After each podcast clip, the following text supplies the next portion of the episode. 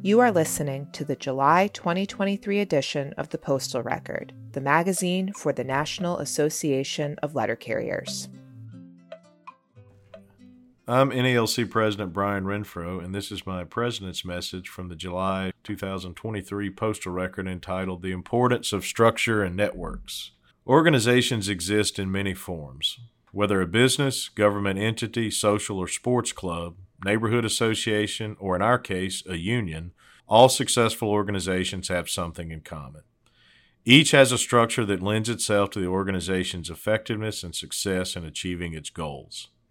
Let's first look at an organization we're familiar with, the United States Postal Service. There have been a lot of structural changes over the years in the Postal Service. In fact, the latest large structural change is now in process with the network modernization plan and the realignment of areas and districts in recent years.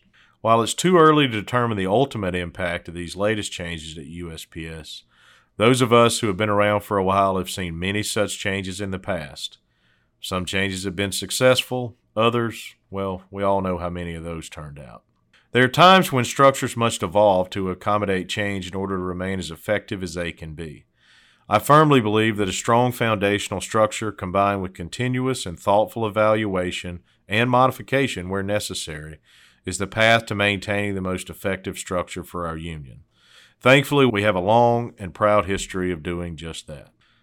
The past leaders and members of NALC established the union's governance structure at the branch, state, regional, and national levels. This foundational structure is laid out in the NALC Constitution. Our structure has served us well and continues to do so today. However, we have never accepted that it will not need to change. Over the past several conventions, delegates have discussed and debated the effectiveness of our current structure. We've discussed the pros and cons of potential modifications. A few modifications have been made to officer duties and responsibilities through constitutional amendments adopted by the delegates in recent years, but thus far the delegates have chosen to maintain the overall structure of NALC. This debate and discussion at our conventions is healthy for us as a union. There is one thing I know for a fact the members of the NALC are always right. We have 134 years of history to prove it. Whether through debate on proposed constitutional amendments or general discussion, I'm sure that these conversations will continue at the Boston Convention in 2024 and beyond. I'm also sure that the delegates to future conventions will make the decision to modify our governance structure if and when it is the best move to allow us to most effectively represent our members. Quality representation of our members always has been and always will be NALC's primary focus. Officers at each level of our union have responsibilities, including representational responsibility, in a variety of areas such as grievance arbitration, organizing, workers' compensation, and our legislative and political efforts. While the governance structure of our union hasn't changed in recent years, we have grown the networks of representation in each of these areas.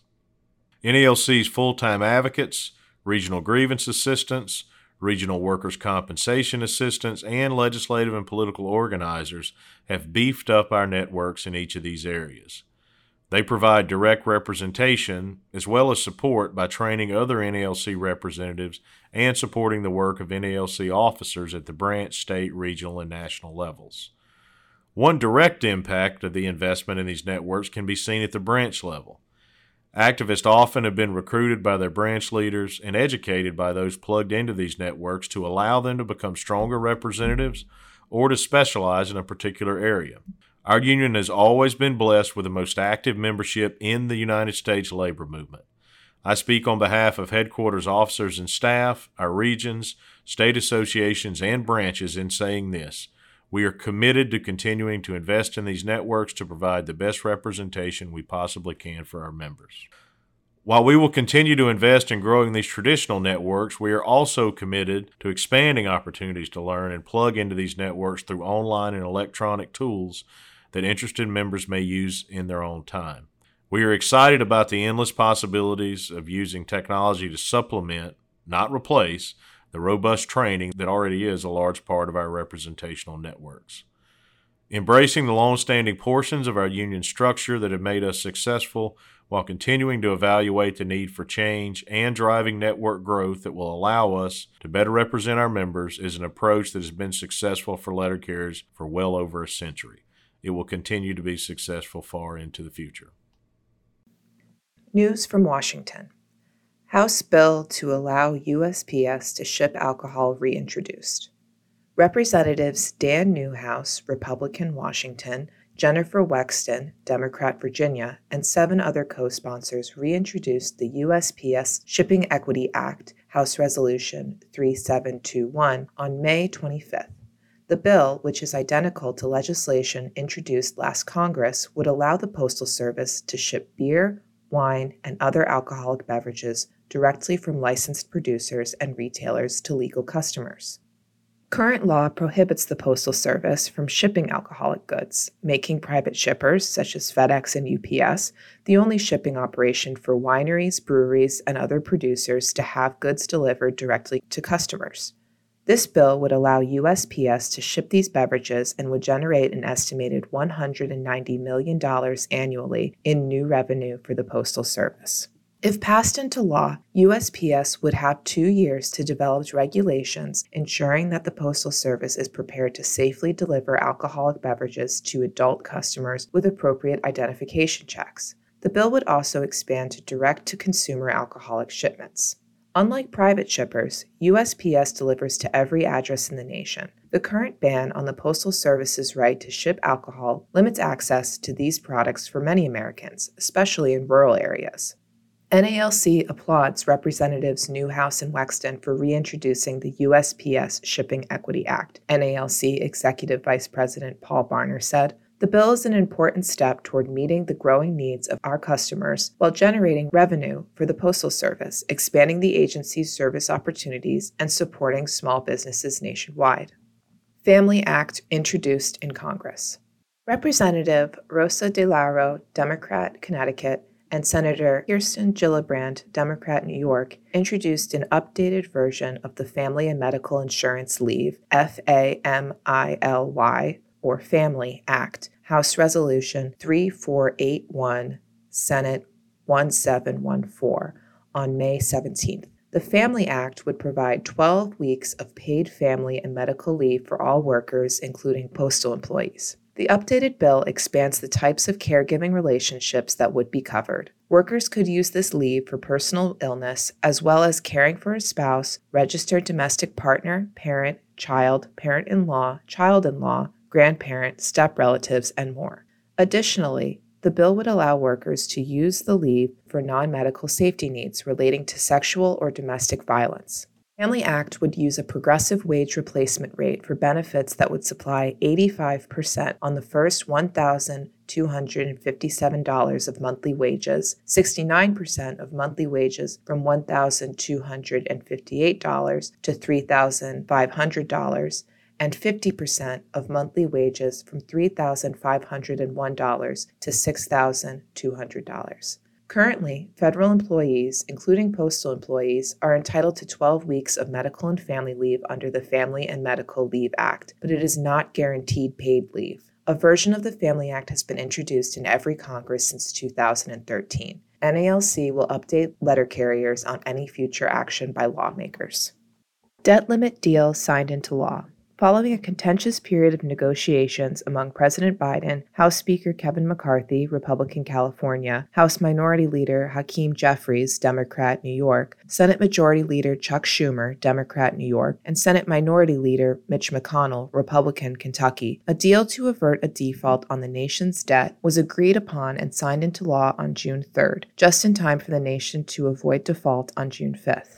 The Fiscal Responsibility Act, Public Law 118 5, suspends the debt limit through January 1, 2025, and imposes federal spending caps for the next two years. In fiscal year 2024, spending for non defense agencies will essentially remain flat, except for the Department of Veterans Affairs. Increases in funding will be capped at 1% for defense and non defense agencies in fiscal year 2025. The deal also includes a stipulation to help avoid government shutdowns in 2024 and 2025. If by January 1, 2024, Congress has not approved all 12 appropriations bills, a continuing resolution will be enacted that cuts spending for both defense and non defense agencies by 1% until all 12 appropriations bills are approved. This provision will be in effect next year and in 2025. The Congressional Budget Office estimates that the law will reduce the deficit by $1.5 trillion over a decade.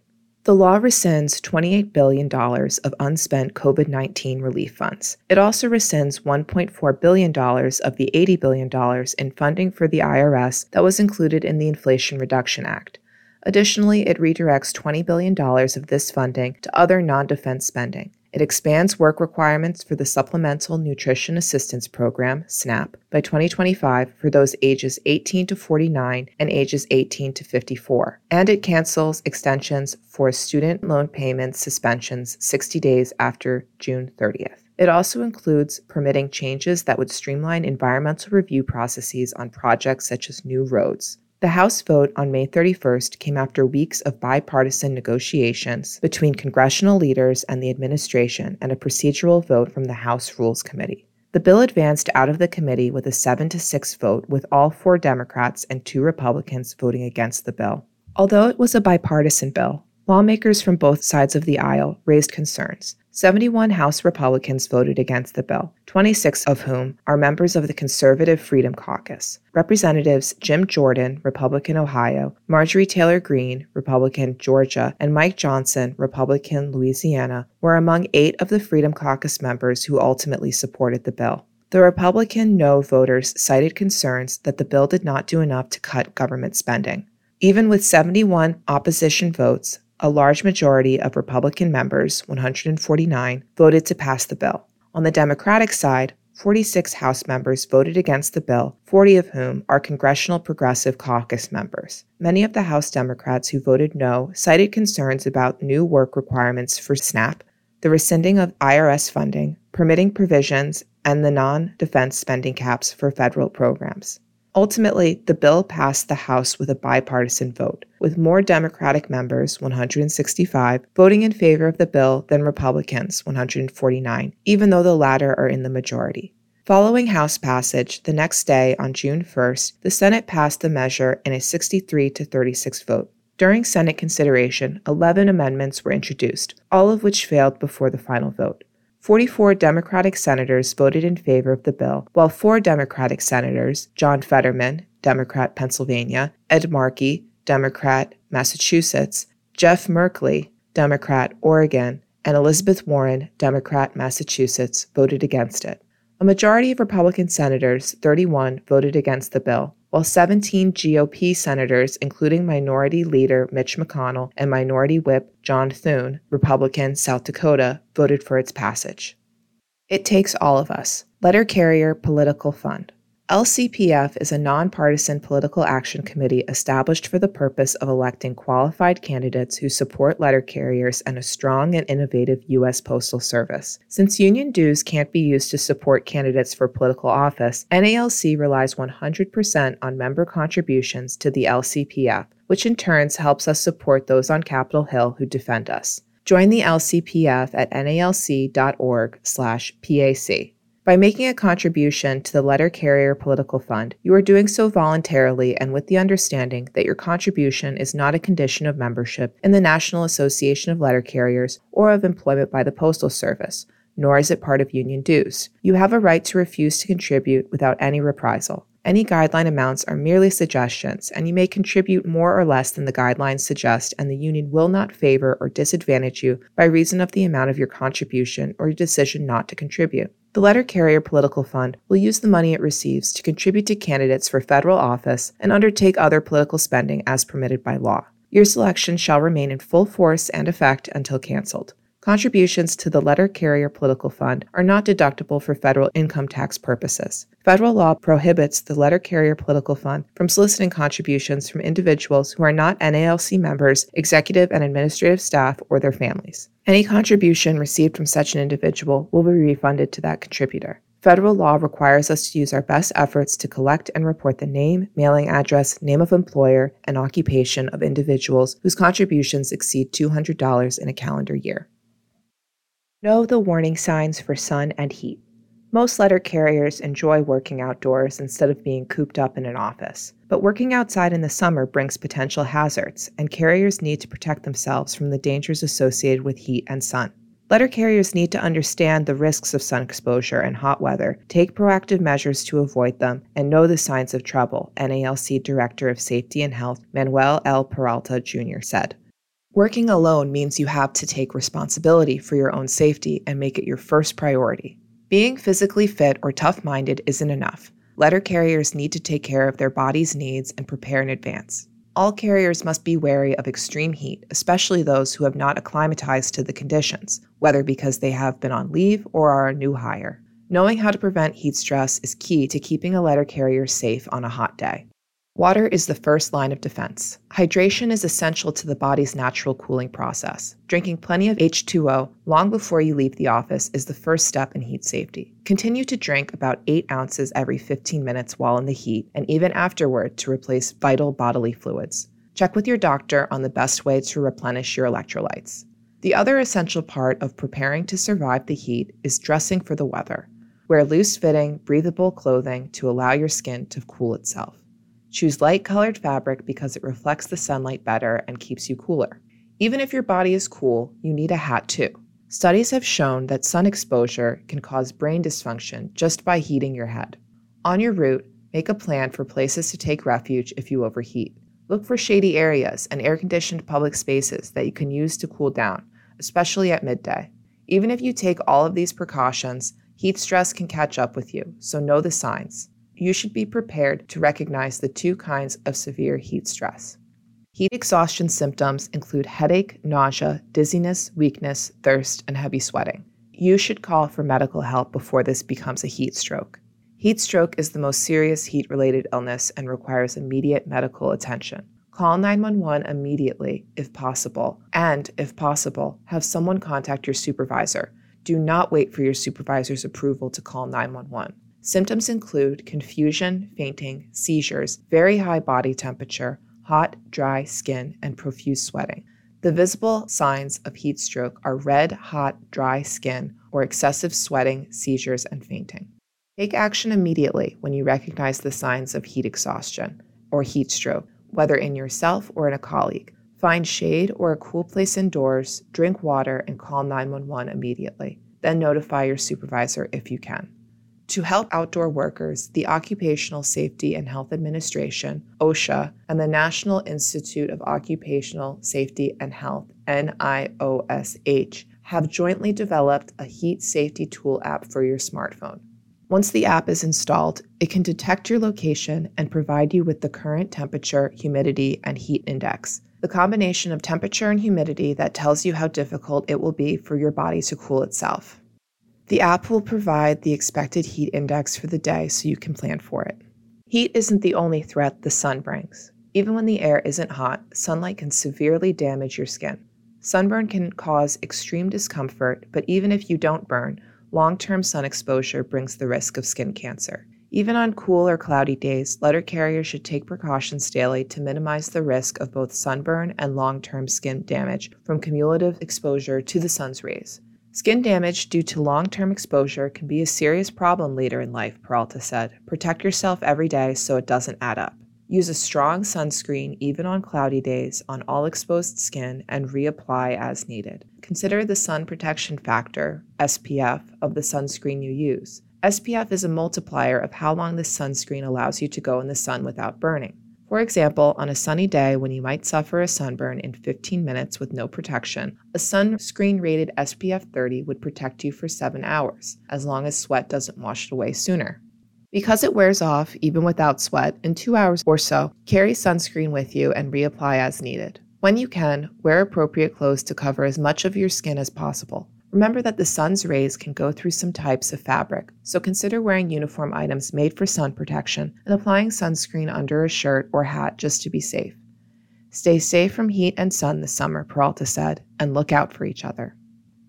Apply for the 2024 NALC Leadership Academy. NALC is now accepting applications for the 2024 Leadership Academy, which is open to all active NALC members. Leadership Academy consists of three week long sessions held over a five month period at the Maritime Institute near Baltimore, Maryland. During the classes, students discuss effective leadership skills and the union's legislative agenda. They learn about topics such as the dispute resolution process, strategic planning, branch financial responsibilities, retirement issues, route protection, workers' compensation, effective negotiation techniques, and communicating through traditional social media.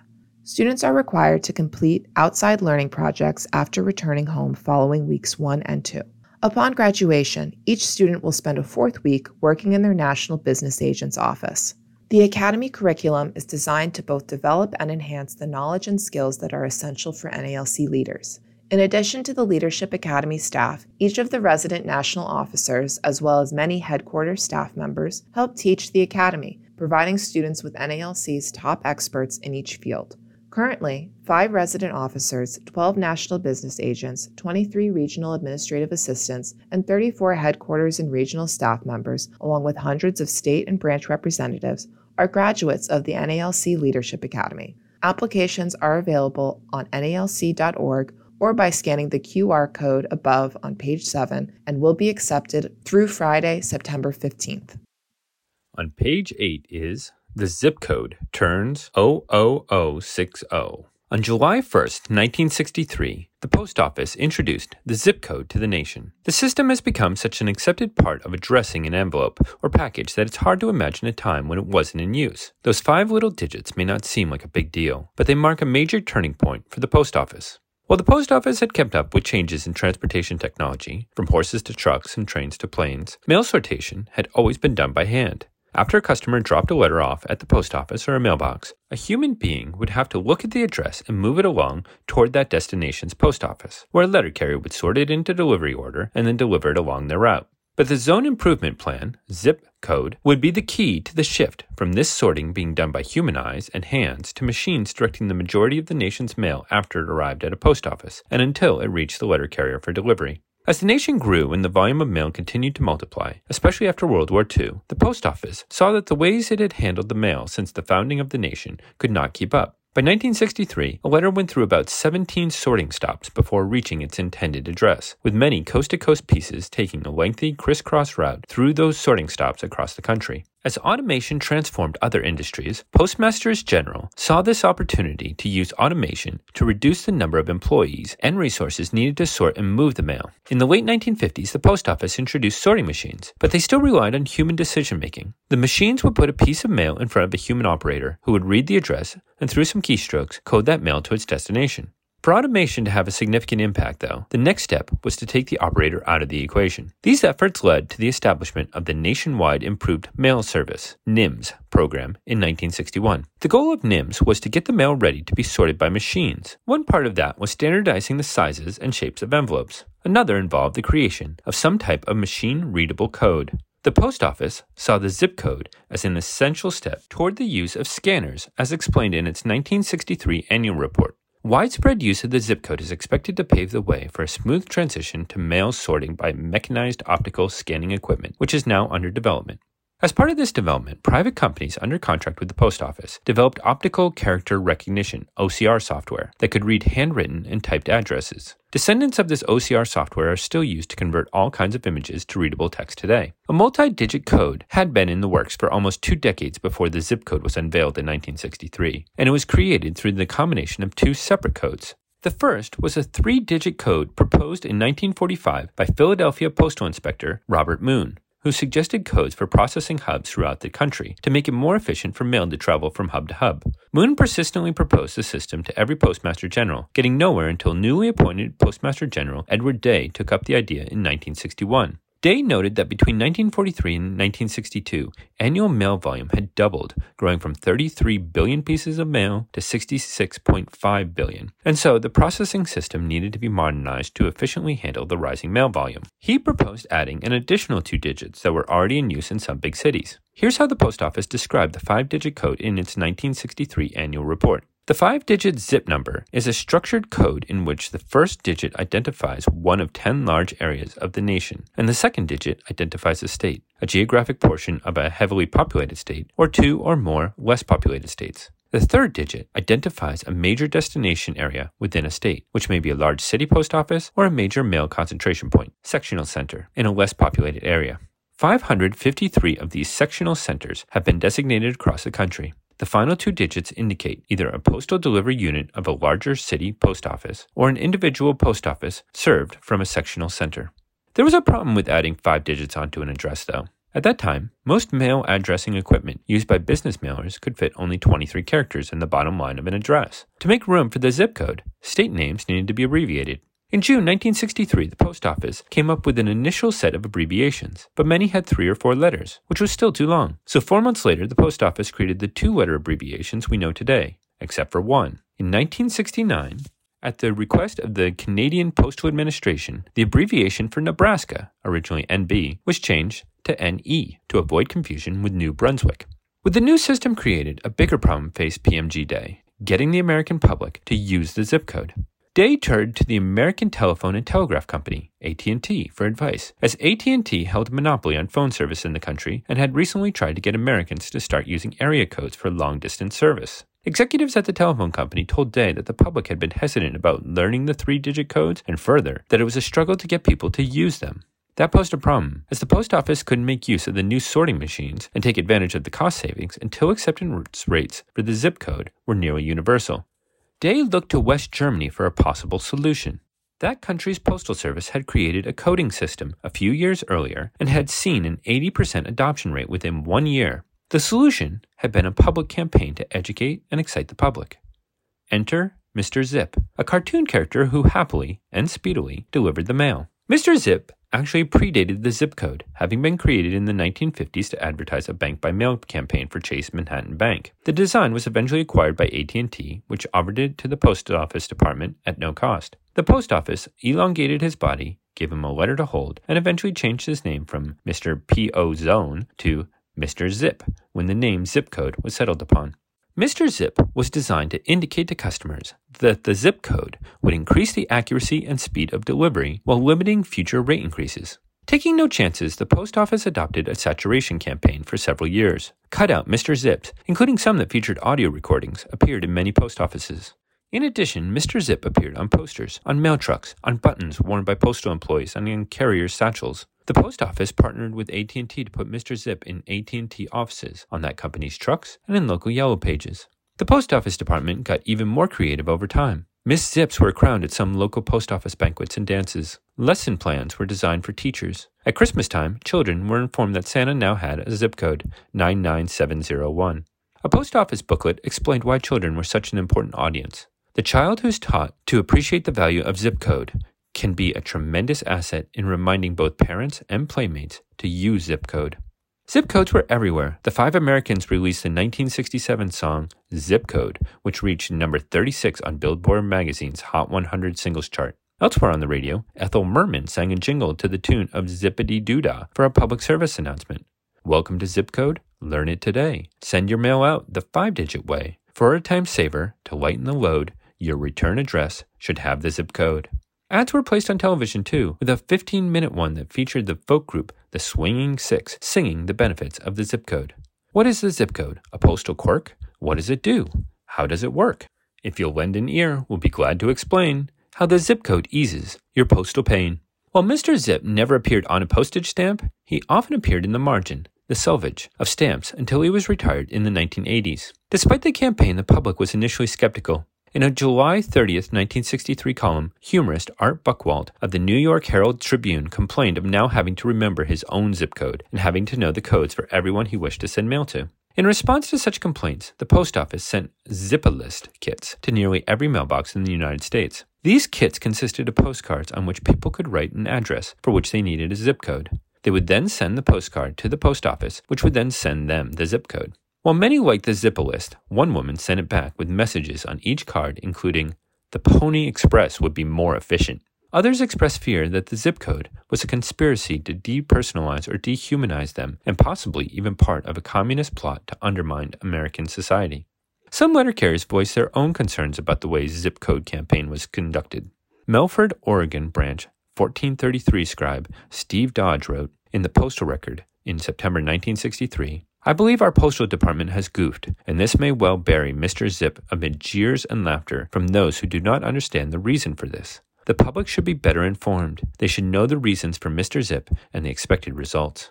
Lois Ardoño, a member of the NALC National Ladies Auxiliary from Fort Worth, Texas, declared in the August 1967 postal record I am tired of the image of the American letter carrier being held up to public ridicule. No letter carrier that I've ever seen looks as absurd as Mr. Zip. The campaign initially struggled with only 50% of one survey's respondents using the zip code by 1966, but a renewed push, along with assistance from the National Ad Council, helped the zip code's use rise to 83% by 1969. Large mailers were initially skeptical of the change as well. The post office forced large mailers to spend more than $200 million to comply with the new NIMS based requirements. The large mailers turned to Congress to push back the conversion deadline from 1967 to some later date, but the post office refused to budge and Congress did not intervene. Holding firm worked as by 1970, 84% of large business mailers agreed that the zip code was a good idea, probably because the public had embraced the new code so quickly. The zip code has expanded in size over the years, growing to nine digits in 1983, but the zip plus four has never been adopted universally by the public and has mainly been used by large scale mailers. Beyond postal usage, the zip code long has been a useful tool for other businesses, national and local government entities, and academic study.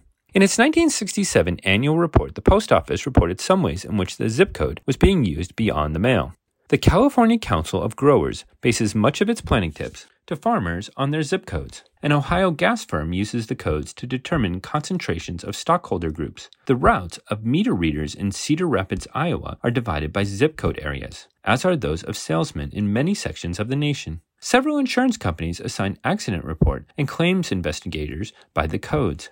The Kentucky Health Department requires the zips of patients to trace the source, concentration, and spread of communicable diseases. Some military reserve units detail new personnel to training centers near their homes by zip. In the decades since, the zip code has been called one of the first digitization of surface space, converting names to numbers. The U.S. Census Bureau quickly adopted the zip code to help it conduct its every 10 year census. Communities embrace it as part of their identity. In the 1990s, the TV show Beverly Hills 90210 made one zip code a Hollywood star. While it's easy to look back some 60 years later and smile at the campaign and some of the silly things the post office did to try to get people to use the zip code. It's important to recognize that this was just the public facing aspect of a major turning point in the evolution of the nation's postal service. Six decades ago marks the time when the post office began to transform itself from a human driven sortation system to one handled mostly by machines. Nowadays, it's impossible to imagine how the mail, some 127.3 billion pieces last year, could be handled without automation. But then again, it's impossible to imagine the mail without the zip code. Proud to Serve. Proud to Serve is a semi regular compilation of heroic stories about letter carriers in their communities. If you know about a hero in your branch, contact us as soon as possible at 202 662 2489 or at postalrecord at nalc.org. We'll follow up with you to obtain news clippings, photos, or other information. Honoring heroic carriers. Heroism, like the mail, comes in many packages. Think of police officers or firefighters. But for some citizens in need of assistance, their heroes come in the form of concerned letter carriers. Letter carriers are members of nearly every community in this nation and know when something is wrong. Spotting fires and injuries, they are often the first to respond. The following stories document their heroism. For them, delivering for America is all in a day's work. I deliver bills and save lives. Delivering packages on New Year's Eve, Buffalo Western New York Branch 3 member Tim Martin turned a corner and saw a car on fire in front of a mobile home. Some neighbors were trying to put out the fire by throwing snow on it, but Martin noticed that the technique was not working. Other neighbors were filming the fire with their phones. But then he realized that the fire was spreading to the mobile home. Knowing that an elderly resident with breathing problems lived there, Martin asked the neighbors if she was home. They said yes, but kept filming.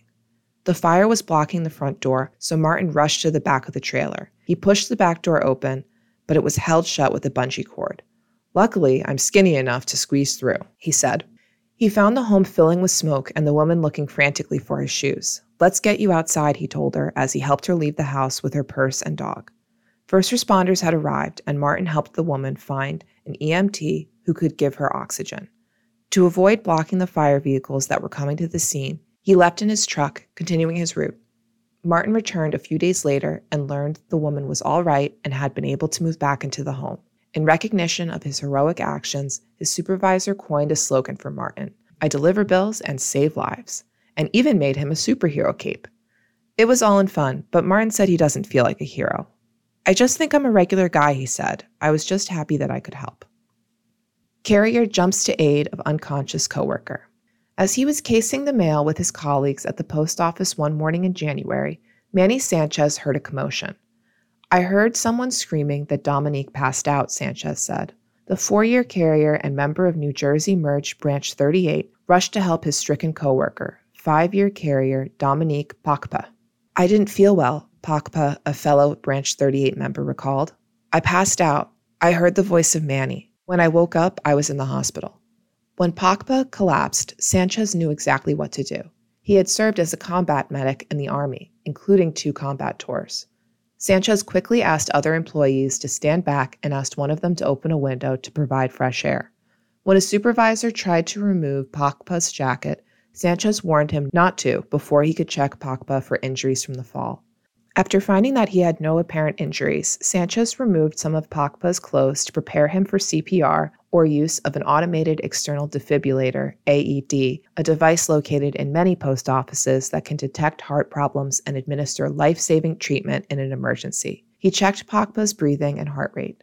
Before Sanchez could start CPR or use an AED, though, first responders arrived, so Sanchez relayed the vital signs to the EMTs and let them take over caring for Pakpa. After a few days in the hospital and a few weeks of recovery, Pakpa returned to work. Manny is ready to save the life of anybody, no matter who you are, Pakpa said. We're glad to have him back for sure, Sanchez said. Sanchez said he shies from being called a hero. I'm not a hero for doing the right thing, he said. Suicide note leads to call for offer of help. Dennis Bracco didn't have any mail for one of his customers on his route on his route in Buffalo, New York on a day in January but he spotted a note on the mailbox and walked over to read it. Note to postman Call 911. My body is in the bedroom, the note began, followed by a plea to care for the man's cats. Bracco, an eight year member of Buffalo Western New York Branch 3, recognized it immediately as a suicide note. He went to the customer's door, which was unlocked, and opened it, calling for the customer. Then I second guessed opening the door, he said, because he didn't know what would happen or what he would find. Instead, he called 911 and his supervisor and waited for the police to arrive. It all happened so fast, Bracco said. It took me by surprise.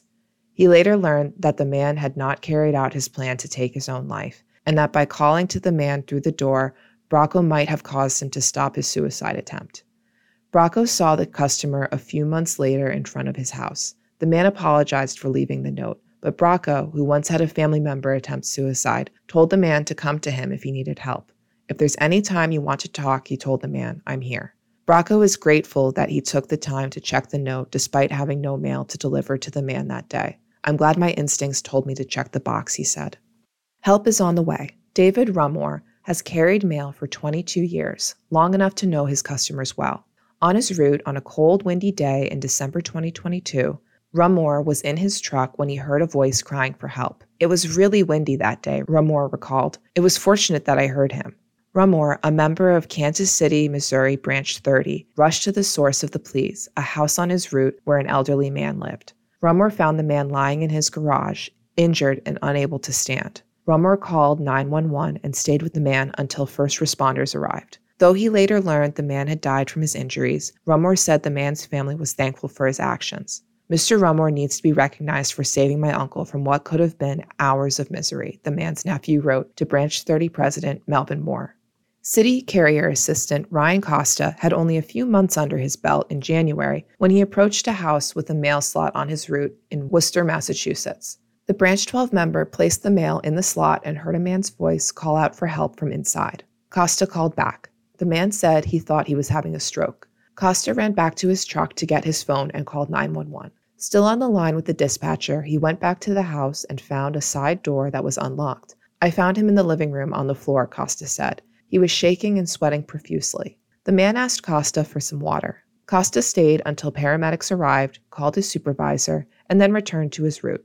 He later learned that the man had been lying there for at least eight hours. It was a Saturday, and the stricken man was staying at his sister's house. The sister was out of town and wasn't due back until Monday. His sister was extremely thankful that he had been there to help, Costa said. The man was taken to a hospital and later recovered. Costa said he is not the hero in the situation. I feel like I did what anybody should do in that situation, he said. I just called the paramedics. They saved him. Delivering the mail in Kenosha, Wisconsin in February, 22 year carrier Steve Cairo spotted an elderly woman sitting in her driveway. I stopped the truck and saw that she was bleeding from her head, the Branch 574 member said. She told him she had fallen. Cairo went to his truck and called 911. The dispatcher asked him to stop the bleeding while he waited with her for paramedics to arrive. He found some paper towels in her garage and used them to help staunch the blood flow. After emergency responders arrived and took her to the hospital, Cairo returned to his route. The woman's thankful husband later said it was lucky that Cairo had seen her because the neighbors living on either side of her house were snowbirds who were living elsewhere for the winter. So, without Cairo, she might have been outside much longer. I was just glad I could help her, Cairo said. Letter carriers and the mail on social media. Various news stories and interesting anecdotes that celebrate letter carriers and the mail have been appearing on social media. The following are some that have come to the union's attention. If you come across a story that you'd like us to consider featuring, send it to social at nalc.org. Maryland mailman sows his way into customers' hearts. Apparently, Baltimore, Maryland carrier Thaddeus Winky has picked up a side gig as a seamster for two little dogs. On May 21st, resident Shane Brock posted a video on TikTok explaining that she and her girlfriend often sit outside on the stoop with their dogs, and the branch 176 member usually stops to chat when he drops off their mail. Brock told Newsweek, one day he asked our dogs' names and then had mentioned that he loves to sew and even has a little shop or working area in his basement. He said he'd love to make something for our dogs sometime. And we were like, yeah, we'd love that. Soon after, the carrier gave a couple a gift two small bandanas with red and blue tartan print and embroidered with the dogs' names. The video received an outpouring of love from the community, with more than 142,000 views and hundreds of users praising Winky's kindness. This, just small things like this, are what the world needs small acts of kindness, more love. Let's make it happen, please, one user commented. Brock posted another video soon after showing off more gifts from the letter carrier two more bandanas with Super Mario print and embroidery of the dogs' names, as well as a t shirt embroidered with the words Super Dog Mom. He's out here making people's day, read the caption. Brock mentioned that when she told Winky he should set up an Etsy store to sell his work, the carrier explained that he already has one, and she was awaiting the shop's information to share with her followers. It honestly made our day two days in a row. It's just the type of pure kindness that really melts your heart, Brock said of the surprises. Postcard collector discovers a desirable COVID 19 keepsake. Clarissa Ferris has been a collector since she was 13. Her fascination began when she stumbled upon thousands of postcards collected by her late grandfather in Italy. Since then, Clarissa has collected many types of postcards. She collects Girl Scout postcards because she is a former Girl Scout. She collects cards with images from Switzerland, where she used to live, and she collects cards depicting concrete because, as a physicist, she used to research concrete at the National Institute of Standards and Technology. However, her focus for the past three years has been on COVID 19 related postcards. She finds various depictions of pandemic life fascinating. Some of her postcards show healthcare workers at war with the virus. Some show emptied streets and cities. Some show contraptions intended for social distancing, such as a six foot long hat. Ferris's fascination began with a single pandemic related postcard, an item she obtained because of her generalized interest in current events. However, she quickly zeroed in on the topic, thinking there had to be more. Perusing sites like Etsy and Zazzle, she found thousands, eventually leading her to create an online database with fellow collector Mark Routh. The database can be viewed at sites.google.com slash view slash COVID post cards database. As this magazine went to press, it collects more than 1,900 postcards from more than 60 countries. Ferris does more than collect. She loves to share her joy. During National Postcard Week in May, she commissioned a postcard from Maryland artist Adam Napton that depicts a cat sleeping on a pile of postcards somewhere in Italy. She mailed out 70 of them. Postcards have always been a witness of what happened, Ferris told the Washington Post, so it was logical that there would be COVID postcards. New Jersey carrier retires after 35 years. In February, New Jersey merged Branch 38 member Sue Perez retired after 35 years with the Postal Service. You have to love your job to commit to doing it for 35 years, Perez told the Sparta Independent. You can't just go to a job every single day if you hate it. You have to love your job, love what you're doing, and love your coworkers. They become your family. Perez said that her favorite part of her work was interacting with customers and watching children grow up and families expand. I've watched children grow up and actually see them go from birth until high school, go back to college, come home. Some of them actually buy the house, she reminisced. Her husband, Fred, explained Sue has always been a very social person, talking with almost anyone that crosses her path. The carrier started at age 20 delivering mail in Essex County. She quickly gained the responsibilities of a safety captain, and after 12 years as both a carrier and safety captain, she was chosen to teach new hires as a safety and driver training instructor in Jersey City. I felt especially great when I was doing the instructor academy because you actually see the new people coming in. We start off young in the post office, and many aspire to be more. Some of them are now actually management. I love that. Perez was looking forward to the extra free time, but isn't quite sure how she'll adjust. It has been 35 years, and that's half my life. It's everything I've been doing, so I'm just figuring it out. Illinois Carrier warns against beautifying mail. Lots of customers enjoy decorating their mail, but Oak Forest, Illinois carrier Chad Huber posted a viral TikTok video explaining that it can sometimes backfire.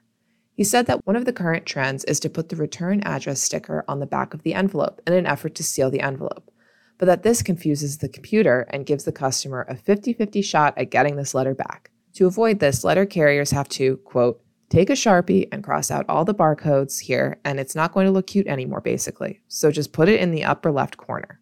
The video has been viewed more than 855,000 times, with commenters overwhelmingly agreeing with the South Suburban Merged Illinois Branch 4016 member. One commenter added that pink or red pens are more difficult for the computer to read and should therefore be avoided when addressing mail. Another said that wax sealing envelopes can ruin the scanner. The USPS official website echoes Huber, advising to print or type your address in the upper left corner on the front of the envelope. It also emphasizes the accuracy and legibility of addresses in order to speed up delivery. Gorgeous post offices recognized. In May, Architectural Digest published an article of the most beautiful post offices spanning the world. Topping the list was the Algiers Central Post Office, constructed in 1910 with Moorish architecture. In 2015, it was converted into a museum about the history of the Postal Service in Algeria. The list also includes the Saigon Central Post Office in Ho Chi Minh City, Vietnam, a popular tourist attraction for its vibrant yellow and green paint job. The Palacio de Correos de Mexico, located in Mexico City, which, quote, appears more like a royal palace than a post office with its eclectic style and intricate gilding and molding, and the main post office in Bonn, Germany, a bright yellow post building historically used as a city palace and currently home to the statue of former Bonn resident Ludwig van Beethoven. Digest also praised a few offices right here in the United States. The list noted an Art Deco style post office in Los Angeles, California, along Sunset and Hollywood Boulevards, which also graces the National Register of Historic Places an Adobe inspired post office in Winslow, Arizona, designed by Louis A. Simon, who also worked on the IRS building and the Franklin D. Roosevelt Presidential Library and Museum, and the vast James A. Farley Post Office in New York City with the inscription Neither snow, nor rain, nor heat, nor gloom of night stays these couriers from the swift completion of their appointed rounds. This quote is from Herodotus's Histories and has become an unofficial motto of the Postal Service. Going the distance. For Roberto Santini Sierra, riding dirt bikes is a family affair that began when he was about nine years old. I got involved because my dad used to do it, so I kind of got raised into that, he said. It's a family thing. Along with his brother and father, Santini Sierra participates in endurance dirt bike riding events all over the 72 municipalities of Puerto Rico through all of the island's weather conditions and tough terrain. An endurance dirt bike race is a lengthy, around 75 to 100 mile course, off road and motorbike race held over several hours. A myriad of factors draw the carrier into the sport, including being somewhat of an adrenaline junkie. I do like the speed, he says. When riding, you generally travel between 10 and 30 miles per hour, but it can top out at 80 miles per hour. But one of the biggest perks for him is the atmosphere. I really like just being out in the woods, he said. All these places I ride, there's no cell phone signal. Nobody bothers you. It's entertaining and peaceful at the same time. I get drawn to it.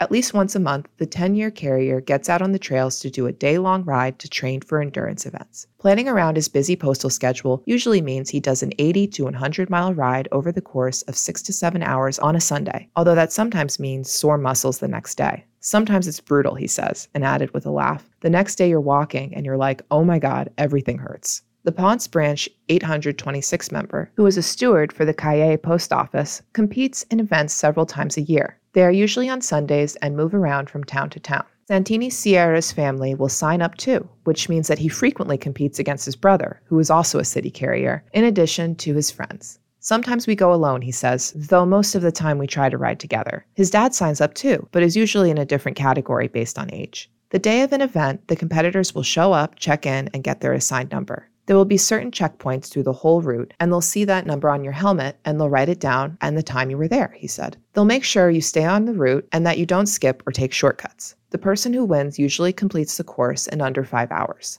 There also will be tiny breaks at some checkpoints. Before the race begins, participants put their own gasoline container in an official event truck, and a race official drives it to the checkpoint. Once riders arrive, you fill up your gas. They'll usually have a water cooler with a bunch of drinks, a few fruits, and then you just put everything in your system and keep going. As a strategy, some people choose not to stop for gasoline, but Santini Sierra usually does once. If I fill it up one time halfway through the race, I'll be good to go to the finish, he said. For a single day event, most people finish between the fifth and sixth hour, but riders can encounter difficulties from time to time. I've gotten out of the woods at like 9 p.m., Santini Sierra says, due to his own breakdown or if somebody with him has a breakdown or injury. Riders wear protective gear, including a helmet, riding pants, a jersey, usually a dry fit long sleeved shirt, a chest protector on top made of solid plastic and foam, knee guards, riding boots, goggles, and gloves. It can get extremely hot under all of those layers. And though those items provide protection, they don't guarantee no injuries.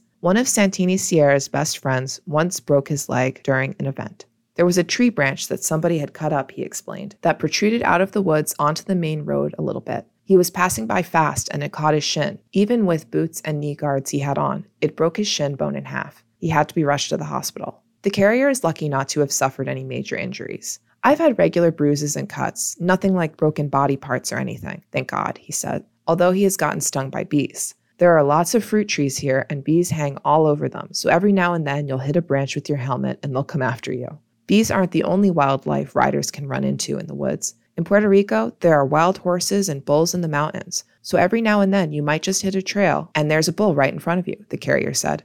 And if you happen to be behind someone with a red bike, which is believed to anger bulls, encountering a bull might be really bad news. The animals are known to be dangerous and unpredictable. It happened once or twice. Trust me, it's not fun. You can be on the bike and still feel him throttling, he said of a bull he came across. The carrier's close encounters have been within 10 feet, but he has heard from other riders that they have had to climb trees to escape.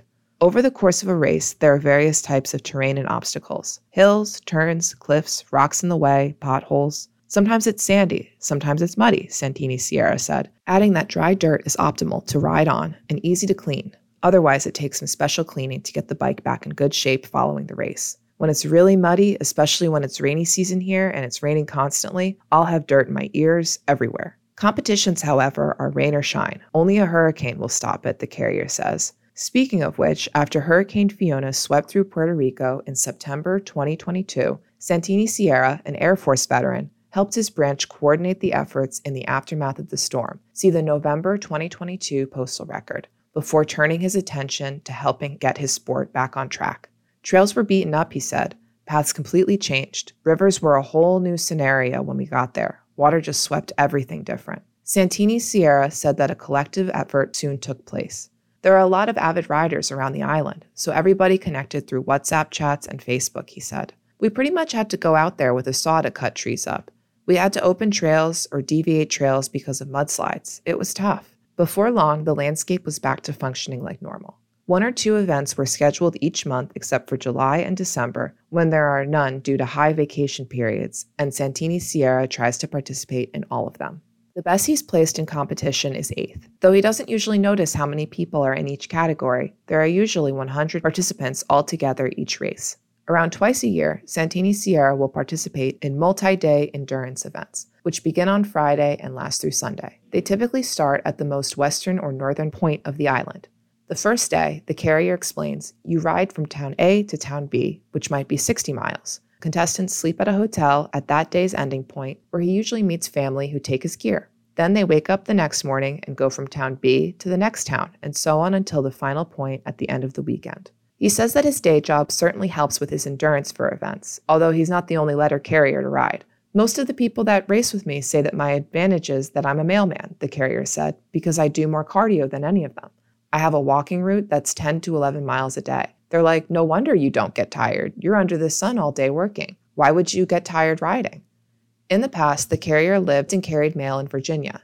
He was able to find the occasional trail to ride for fun, but the competitions would go from state to state and they were too hard to participate in as a letter carrier. In Puerto Rico, he says, the longest drive he does for an event is only about two and a half hours.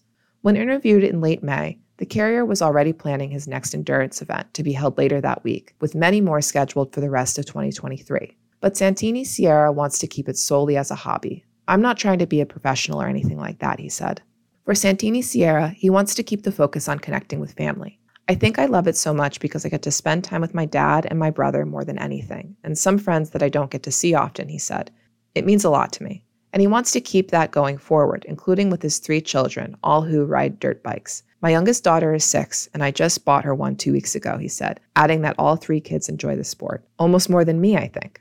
Santini Sierra simply wants to ride with my kids the same way my dad had a chance to ride with me and my brother, he said. That's one of my long term goals to keep going at it and keep the family involved. On page 19 is Teamwork Makes the Food Drive Work. Letter carriers filled local pantry shelves during the Letter Carriers Stamp Out Hunger Food Drive held on Saturday, May 13th, continuing a proud tradition. The first annual Stamp Out Hunger Food Drive was held on May 15, 1993, and has continued to be held every second Saturday in May, except for the two years at the height of the COVID 19 pandemic. With inflation driving the cost of food higher, demands for supplies from food banks has increased. Meanwhile, emergency assistance from the Federal Supplemental Nutrition Assistance Program, SNAP, formerly known as food stamps, which helped people through the pandemic, has expired.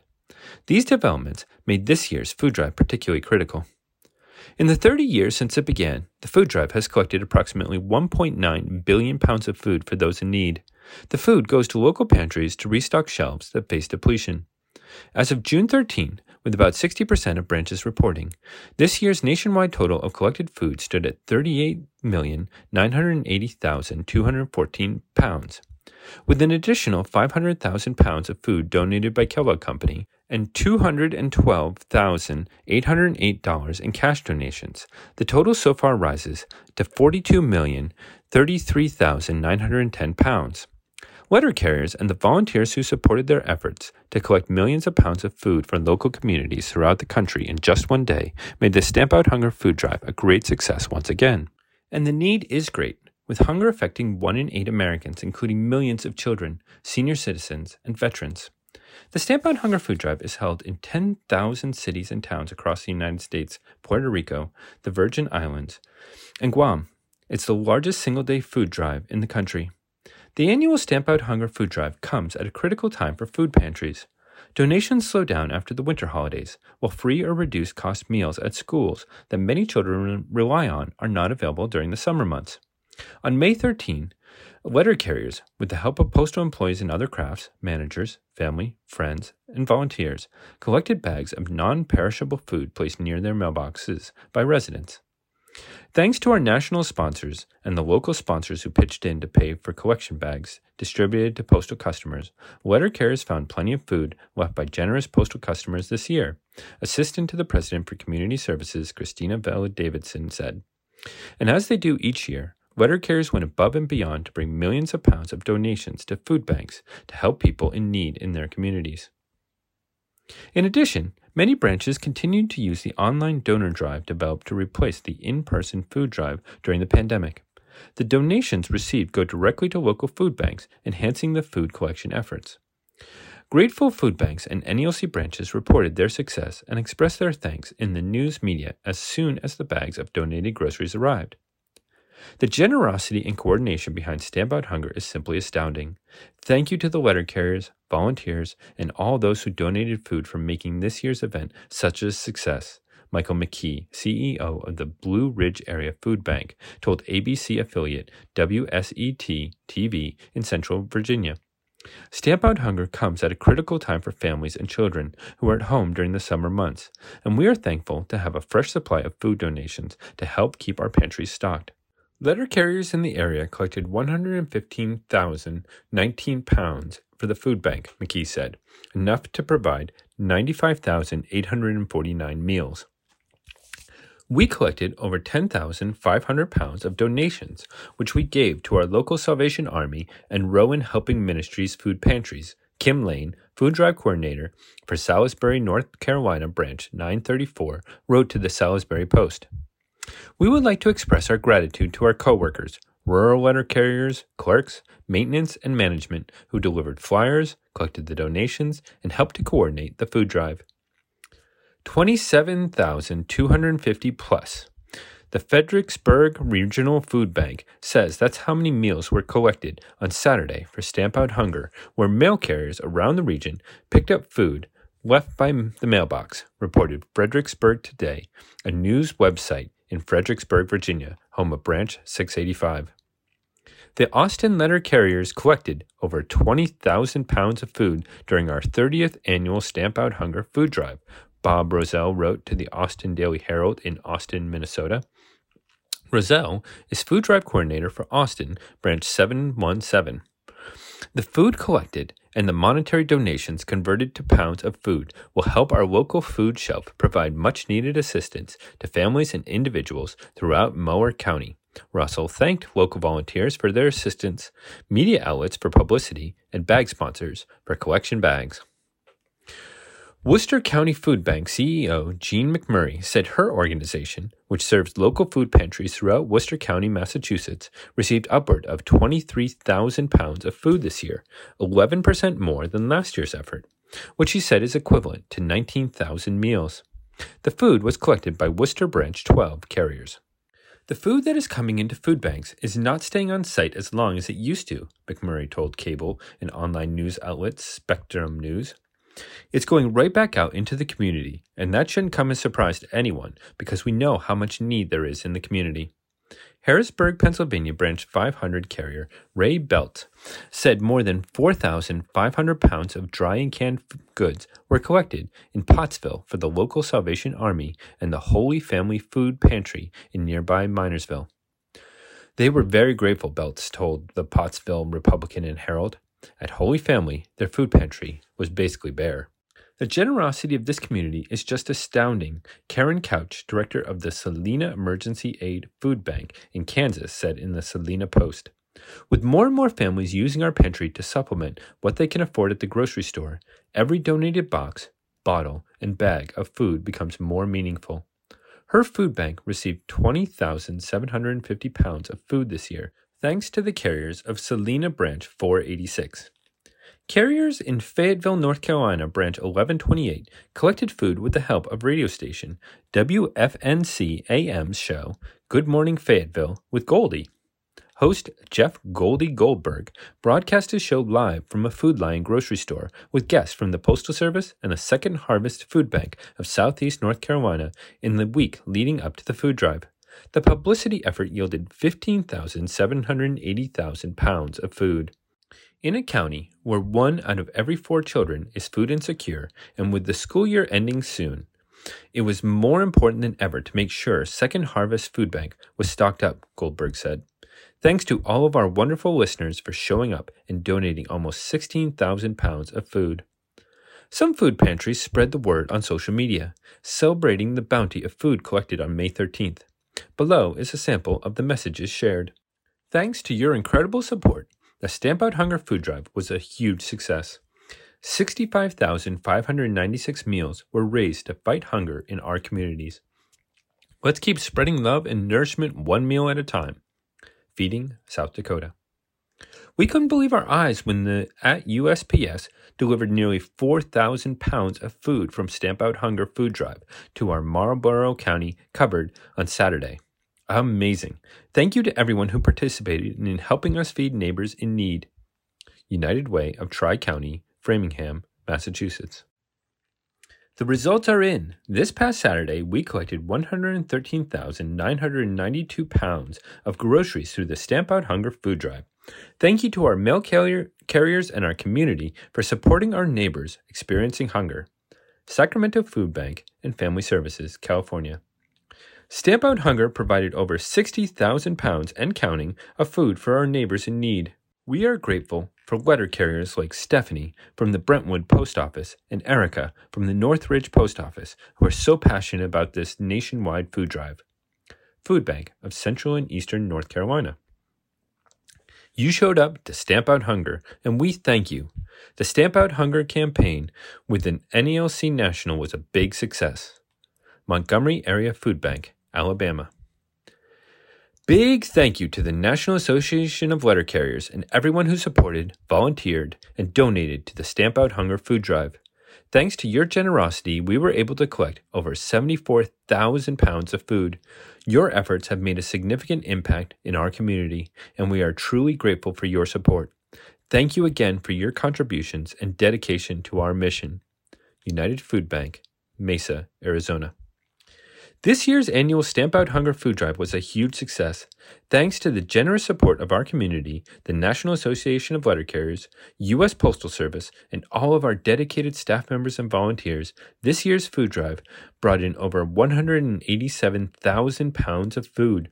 We are so grateful for the outpouring of support for this year's food drive, which will have a lasting impact on the lives of those experiencing food insecurity in our community. San Diego Food Bank, California. Drumroll, please. Our NALC branch 246 letter carriers from Milham Road, Westwood, Miller Road, and Parchment USPS facilities collected 75,294 pounds of food for this year's 31st annual Stamp Out Hunger food drive. Thank you to the dedicated letter carriers and post office employees who made this drive successful. We'd also like to thank our partners at the Salvation Army, Kalamazoo, Michigan, United Way of South Central Michigan, Advia Credit Union, Lindsay Dedicated Services, many dedicated volunteers, and all who provided food donations. These donations directly support anti hunger programs in Kalamazoo County, feeding many families in our community. Kalamazoo Loaves and Fishes, Michigan. Thanks to all your support during the 31st annual NALC National Stamp Out Hunger Food Drive, we received 11,451 pounds of food to provide 9,543 meals to our neighbors over the coming weeks. Every donation adds up, so no donation is too small. Palm Beach County Food Bank, Florida. Donations for the 2023 Stamp Out Hunger Food Drive have been delivered. Thanks to NALC National for another successful year of fighting hunger. Thank you, Mercer County donors and letter carriers for stamping out hunger in our community. Community Food Warehouse of Mercer County, Sharon, Pennsylvania. We are so grateful to the community, the NALC National, and all of the USPS workers who helped with this year's Stamp Out Hunger Food Drive we collected more than 55,500 pounds of shelf stable nourishment for our neighbors here in the Miami Valley. The Food Bank Incorporated, Dayton, Ohio. Mahalo for participating in Letter Carriers Stamp Out Hunger Food Drive May 13th. We received 375,000 pounds of food statewide and $17,000 in donations, enough to provide nourishment for over 350,000 meals for local families facing hunger. Hawaii Food Bank, Honolulu. The NALC is committed to the fight to end hunger within our communities, and one way we work toward that is with our annual Letter Carrier Stamp Out Hunger food drive. NALC would like everyone to be mindful that while the food drive is held only one time per year, donations can be made year-round via our virtual donor drive. Visit nalc.org slash community hyphen service slash food hyphen drive slash 2022 hyphen donor drive for more information. Hi, I'm Paul Barner, your Executive Vice President. I'll be reading my July officers column titled It's Time to End the 12 Year Wait for Pension Fairness.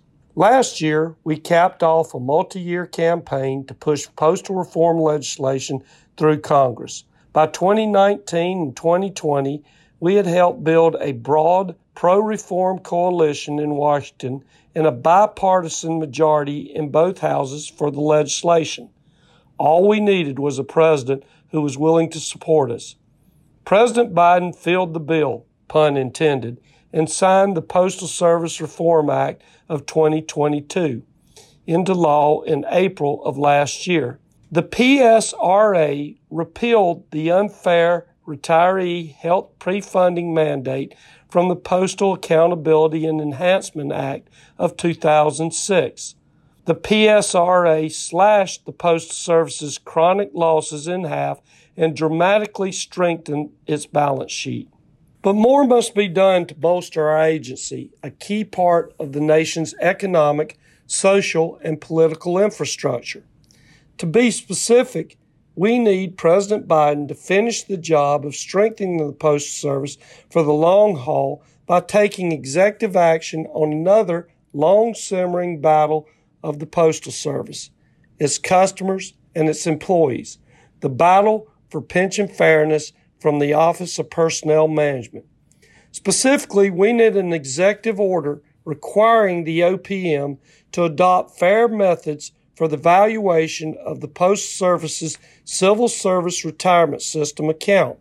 Such evaluation is done annually and requires OPM to allocate responsibility for pension costs for postal employees between two accounts the federal taxpayer account for service before 1971 when the USPS was created, and a postal USPS account for benefits associated with service in 1971 or later after postal reorganization. Unfortunately, the methods used by OPM to allocate these costs are grossly unfair to the Postal Service.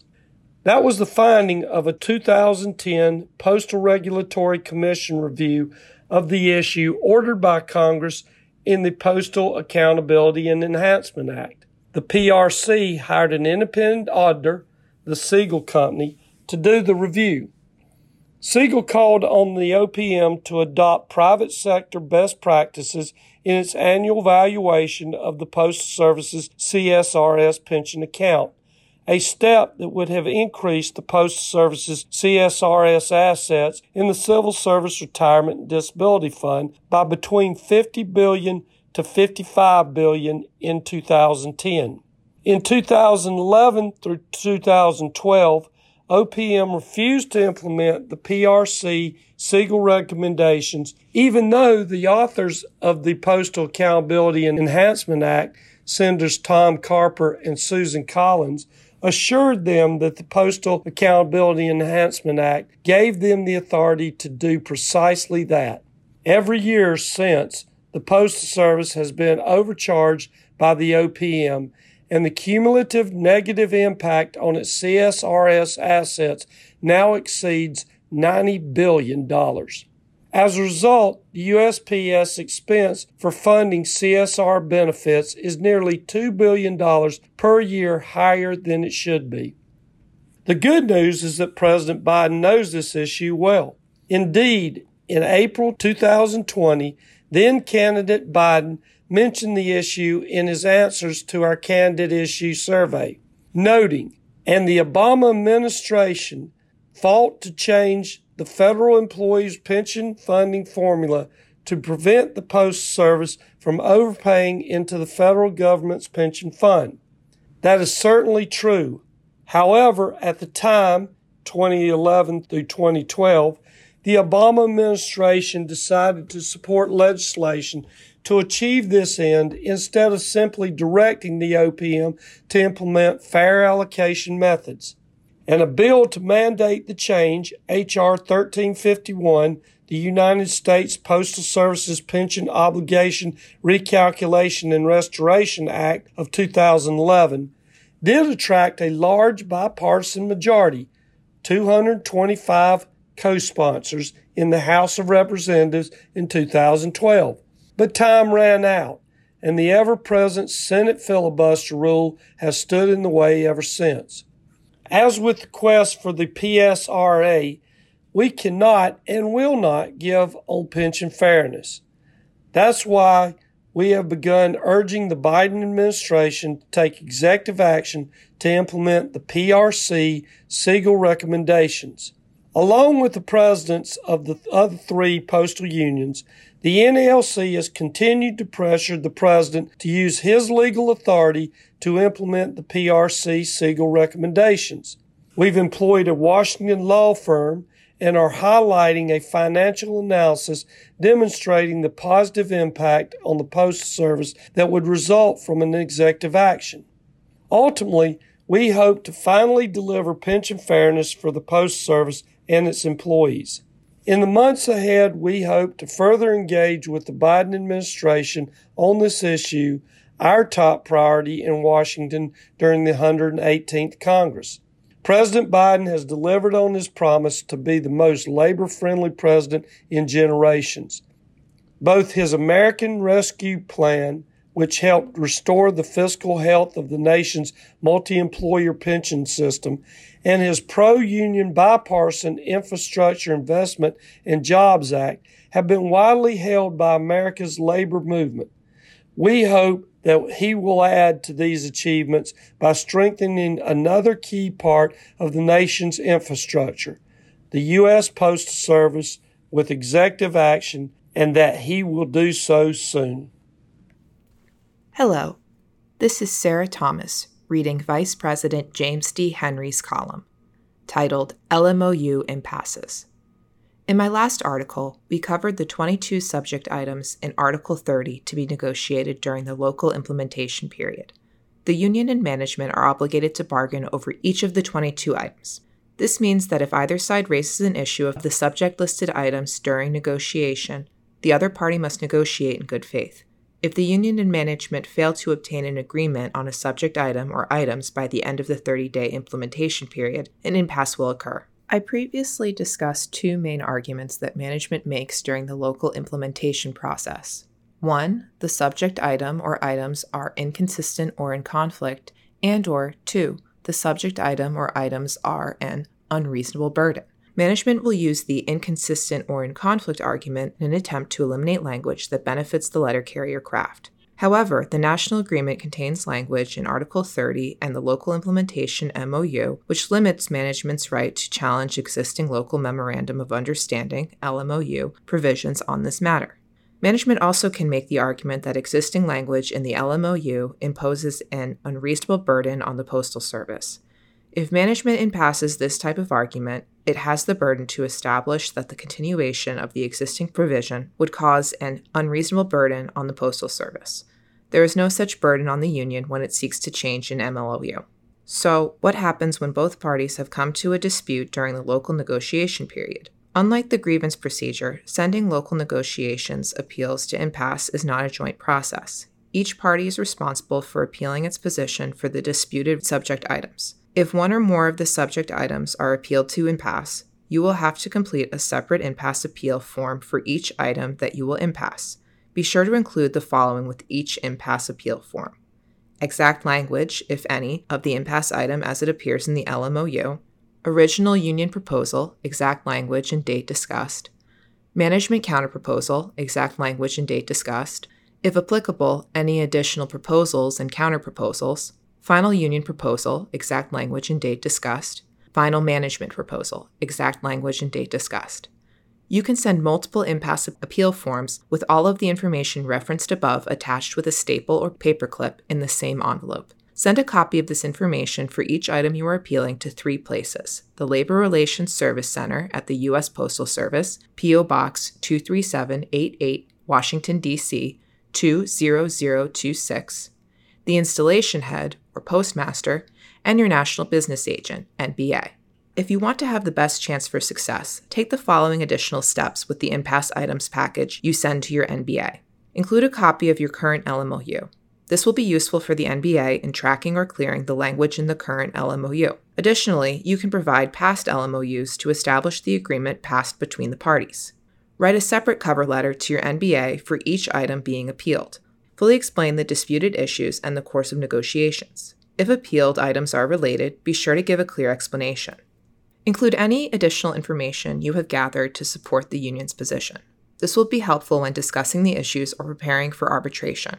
Do not send this letter or any other additional information you have gathered to support the union's position to the Labor Relations Service Center or the installation head, postmaster, with your impasse. If management makes its own appeal to impasse, claiming a provision is an unreasonable burden or inconsistent or in conflict with the national agreement, make sure to request and provide a copy of management's impasse. You also will want to enclose any documents management has with the impasse item or items package you send to the NBA. If management attempts to impasse an item that is outside of the 22 listed items in Article 30 of the National Agreement, make sure to follow the same procedures as in impassing the 22 items.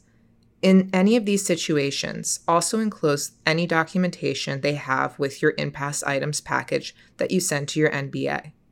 Your NBA may need additional branch input during settlement discussions with management at the regional or area level please make sure your NBA knows how to contact your negotiating team. What can you do to avoid an impasse? Since the impasse is handled at a higher level, the branch should communicate with the NBA if you perceive that an impasse may occur with the subject items. The NBA can provide guidance as to how to resolve the conflict with any of the subject items.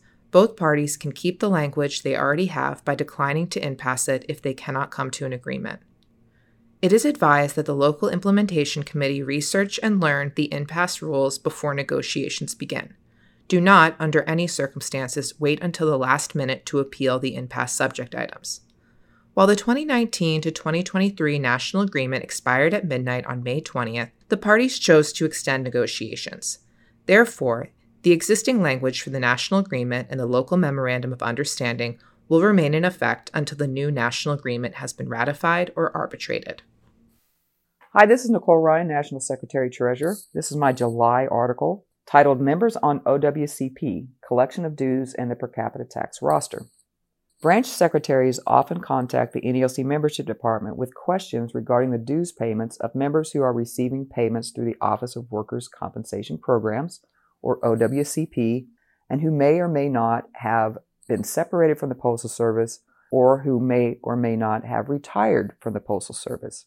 For active members on OWCP who remain on the branch's dues roster in a no deduct status because they have not been separated from the Postal Service, headquarters deducts the national per capita and state dues from the branch's reimbursement check for no deduct members. Headquarters does not deduct local dues. The branch may seek full dues payment, national, state, and local dues from no deduct members or it may choose to seek repayment from the member for only the national and state portion of the dues. Some branches choose to forgive the entire dues amount. In other words, the branch absorbs the cost of the national and state per capita. Once the branch selects a policy, all members under the same circumstances must be treated equally. See Article 7, Section 3B of the Constitution for the Government of Subordinate and Federal Branches. For members on OWCP who are separated from the Postal Service, these members will show up on the branch's biweekly dues roster as SEP, which means separated from USPS employment. Members listed as separated because they are on OWCP have the option of retaining their membership in NALC.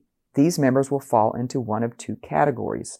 The first is if they have not yet retired, they must pay active letter carrier dues until they apply for and obtain retirement status from the Office of Personnel Management, or OPM. The branch should notify the membership department in writing that the member intends to continue membership in the NALC. After notification, the membership department will list the member on the semi annual per capita tax call, which bills branches semi annually for national and state dues for members who are not on the dues withholding roster. It is the branch's responsibility to collect dues, national, state, and local, unless the branch has a policy in which some or all of the dues will be forgiven, and to remit the national and state portion to NALC headquarters. The second category is members who retire and receive wage loss compensation from OWCP in lieu of OPM retirement benefits. They also must be placed on the semi annual per capita tax call as the Department of Labor does not allow for dues deductions from OWCP payments. In this instance, the branch must notify the membership department in writing that the member does not receive an annuity payment from OPM, but instead receives payments from OWCP and that the members should appear on the semi annual per capita tax roster. When a branch has a member who has failed to pay dues and the local branch seeks to discontinue the member, the branch secretary must notify my office in writing and include evidence that the branch has attempted to bill the member for the dues owed prior to requesting removal from the rolls. See Article 7, Section 4 of the Constitution for the Government of Subordinate and Federal Branches for more information. Important. Branch secretaries are reminded that the completion of the semi-annual branch per capita tax roster is the duty of the branch. Any semi-annual branch per capita tax roster returned to the membership department that is not in final form may result in the branch being assessed $100 for investigating and calculating the per capita tax left unpaid. Instructions regarding completion of the roster are included with each semi-annual per capita tax call. If you have questions, please contact the membership department for assistance. As a reminder, per capita tax calls are sent each June and December.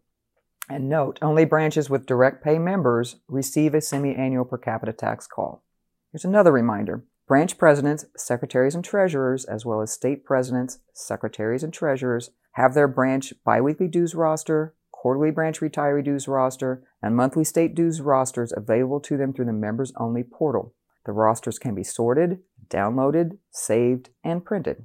Also available to branch presidents, secretaries, and treasurers is a retired member listing for their branch. The list includes all current retired members of the branch and notes which of the retired members are Gold Card members. Any member showing on the list as pending 1189 notes that NALC headquarters has not yet received a Form 1189 from the member. Hello, I am Mack Julion, and I'll be reading my July officers column entitled, Where Are Our Bylaws? In my April column, I suggested that it was a good time for branches and state associations to amend or update their bylaws.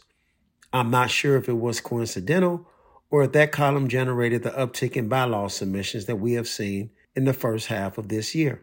Whatever the reason, I can tell you that two out of every three calls my office receives are related to bylaws. Most often, the question is, where are our bylaws? Or, how long will it take for us to get a response? So, I will use my space this month to go over the process itself and break down the timeline of successfully amending your bylaws.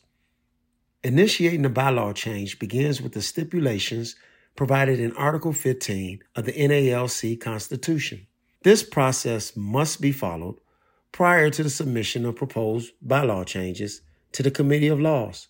Many branches or state associations have a committee in charge of recommending and updating bylaws, but that is not required unless it is a part of a process that is stipulated in your bylaws. What is required for branches, as noted in Article 15, is that the amendment has been submitted in writing at the last previous regular branch meeting and suitable notification to members shall be made at least 10 days before the regular meeting at which the vote is to be taken.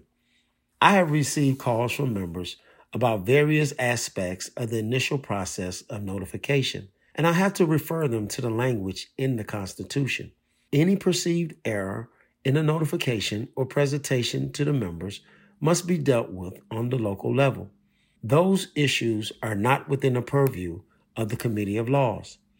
The committee is also asked on occasion to interpret branch or state bylaws. However, we are not authorized to interpret the bylaws. Our charter extends only to reviewing the proposed bylaws for compliance with the NALC Constitution. So, after the members have voted to approve the change, it then has to be submitted to us for final approval. Article 15 states that bylaws shall not become effective until approved by the Committee of Laws. The only exception to this is the change of dues, initiation, or reinstatement fees, or the change in the place and time of the meeting. That would not require our approval, but the changes still should be sent to us so we can update the bylaws we have on record. If you simply want to delete language in your bylaws, it still needs to be approved by the Committee of Laws and go through the Article 15 process. We make sure that this change does not result in a conflict with the Constitution. The final leg of the process is the submission to the Committee of Laws and the receiving of a decision. I had a member call and ask, We submitted our changes last week. When can we expect them back? We sent it expedited. Let me assure you that we are committed to getting them back to you as fast as we can, but please realize that we are navigating around other duties as well. The other members of the committee are Director of Life Insurance, Jim Yates, and Director of Safety and Health, Manny Peralta, who is the longest serving member on the Committee of Laws. We often go back and forth on the amendments before deciding. As chairman of the committee, my office receives the proposed changes either digitally or manually. Although I am a big fan of the Postal Service, the online digital submission through the members only portal of our website is the fastest and most convenient way to get a quick response. Branch and state presidents, treasurers, and secretaries have access to the bylaw submission process through the members only portal on our website. That's at nalc.org. Once your bylaw change is submitted, you can track the progress through the portal. When received, it will be acknowledged as pre-check. It is then clear to make sure that it is submitted with a copy of current bylaws and then moved to review status. That is probably the status you will see more than any other notification. But in review, a lot is happening. First, I go over the proposed bylaw change and make my initial ruling based on the Constitution, past presidential rulings, and sometimes legal advice from our counsel. I have been fortunate to have two previous Assistant Secretary Treasurers to advise me and help me move some of the proposed changes through the process. Executive Vice President Paul Barner and Secretary Treasurer Nicole Rhine have been very helpful and I appreciate their assistance. Once the initial ruling is applied, it then goes to Manny and Jim for concurrence or correction. Once we have an agreement on the final ruling, it is signed by all and you can view it on the portal before you receive the hard copy in the mail. You should note that it can be in review status while it is waiting to be printed and mailed. I would like to provide the members with a definitive timeline for the Committee of Laws, but there are so many variables, travel, contract negotiations, etc., that can cause a delay. By the time you read this, I'm confident that all proposed changes received through May of this year have at least an initial ruling. It is the desire of our committee to keep that window of completion between 30 and 45 days. That, of course, can depend on the complexity of the submission. In future columns, I will give more insight into the rulings, especially those that we find in conflict. Hi, this is Michelle McQuality, Special Assistant to the President, and I will be reading Director of City Delivery Christopher Jackson's article found on page 35 of the July Postal Record. Pilot Test Observations.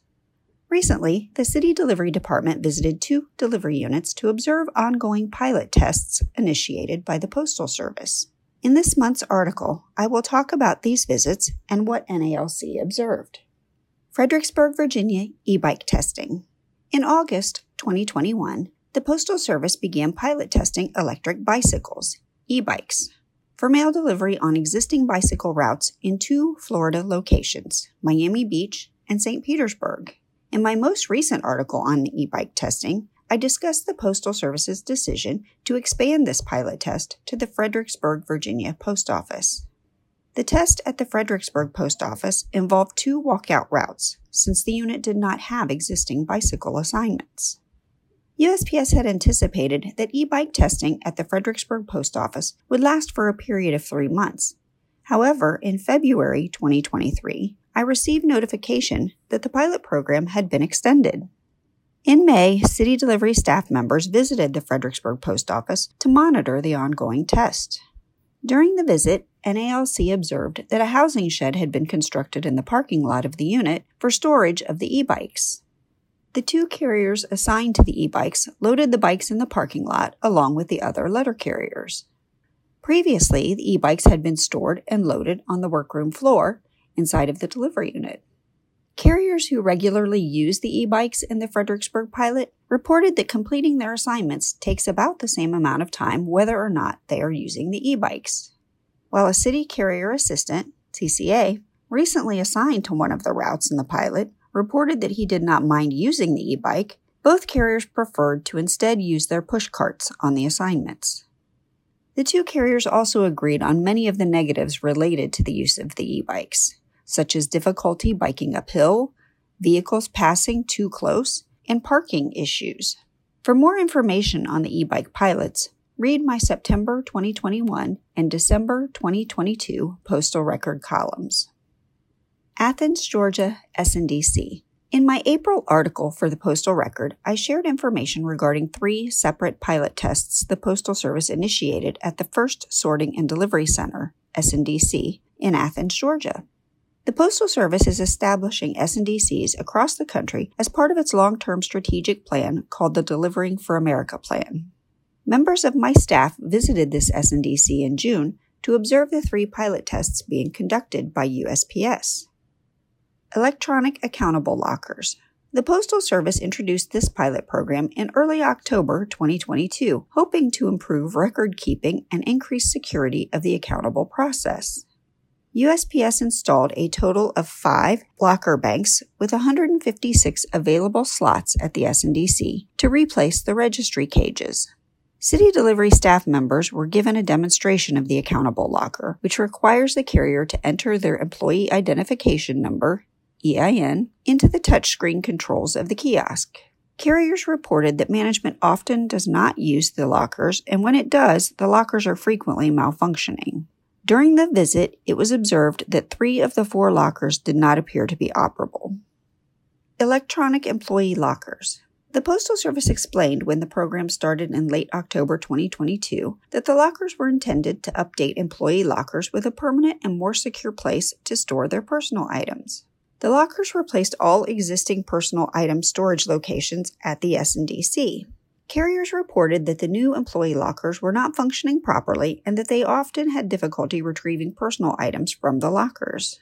City delivery staff members observed that five of the six employee locker banks were not functioning. Electronic arrow key cabinets. Another pilot test started in late December 2022. USPS hopes that electronic cabinets will automate and improve security of the arrow key process. Two cabinets were installed at the SNDC, replacing the existing arrow key system. To obtain arrow keys from the cabinet, carriers typed their EIN into the touchscreen controls, and the key assigned to them was released from its slot. City delivery staff members observed many carriers using the devices, and the carriers reported that these cabinets worked well. More information regarding the SNDCs can be found in the staff report written by Special Assistant to the President Doug Lape that appeared in the April issue of the Postal Record. There's much to consider and evaluate with these tests. Any concerns identified during the site visits will be included in my ongoing discussions with the Postal Service. I will continue to monitor these initiatives and provide the membership with updates. I want to thank the carriers of the Fredericksburg, Virginia Post Office and the Athens, Georgia SNDC for welcoming my staff and providing valuable insight, as well as for their commitment to these pilot tests. As always, my utmost gratitude goes out to all city carriers as you continue to provide excellent service to every customer every day. Hello, this is Manny Peralta, Director of Safety and Health. My July article is on the subject of OSHA and heat exposure again. In my April column, I gave an update on heat illness injury citations that had been issued in Des Moines, Iowa in 2016, wherein I committed to updating you on the final outcome. On June the 2nd, the Postal Service and the U.S. Department of Labor, with the NALC as a party to the proceedings, reached an agreement following a remand from the Occupational Safety and Health Review Commission, OSHRC, it was agreed that the USPS was withdrawing its contest with prejudice. Below you will find the information I believe to be most relevant for our future use. Stipulation and Settlement Agreement. The Secretary of Labor, United States Department of Labor, hereinafter referred to as the Secretary, and the United States Postal Service, hereinafter referred to as the respondent, stipulate and agree as follows. Based on a reevaluation of the evidence, the Secretary hereby amends Citation 1, Item 1 as follows. Citation 1, Item 1, shall be reclassified as a serious violation of Section 5A1 of the OSH Act.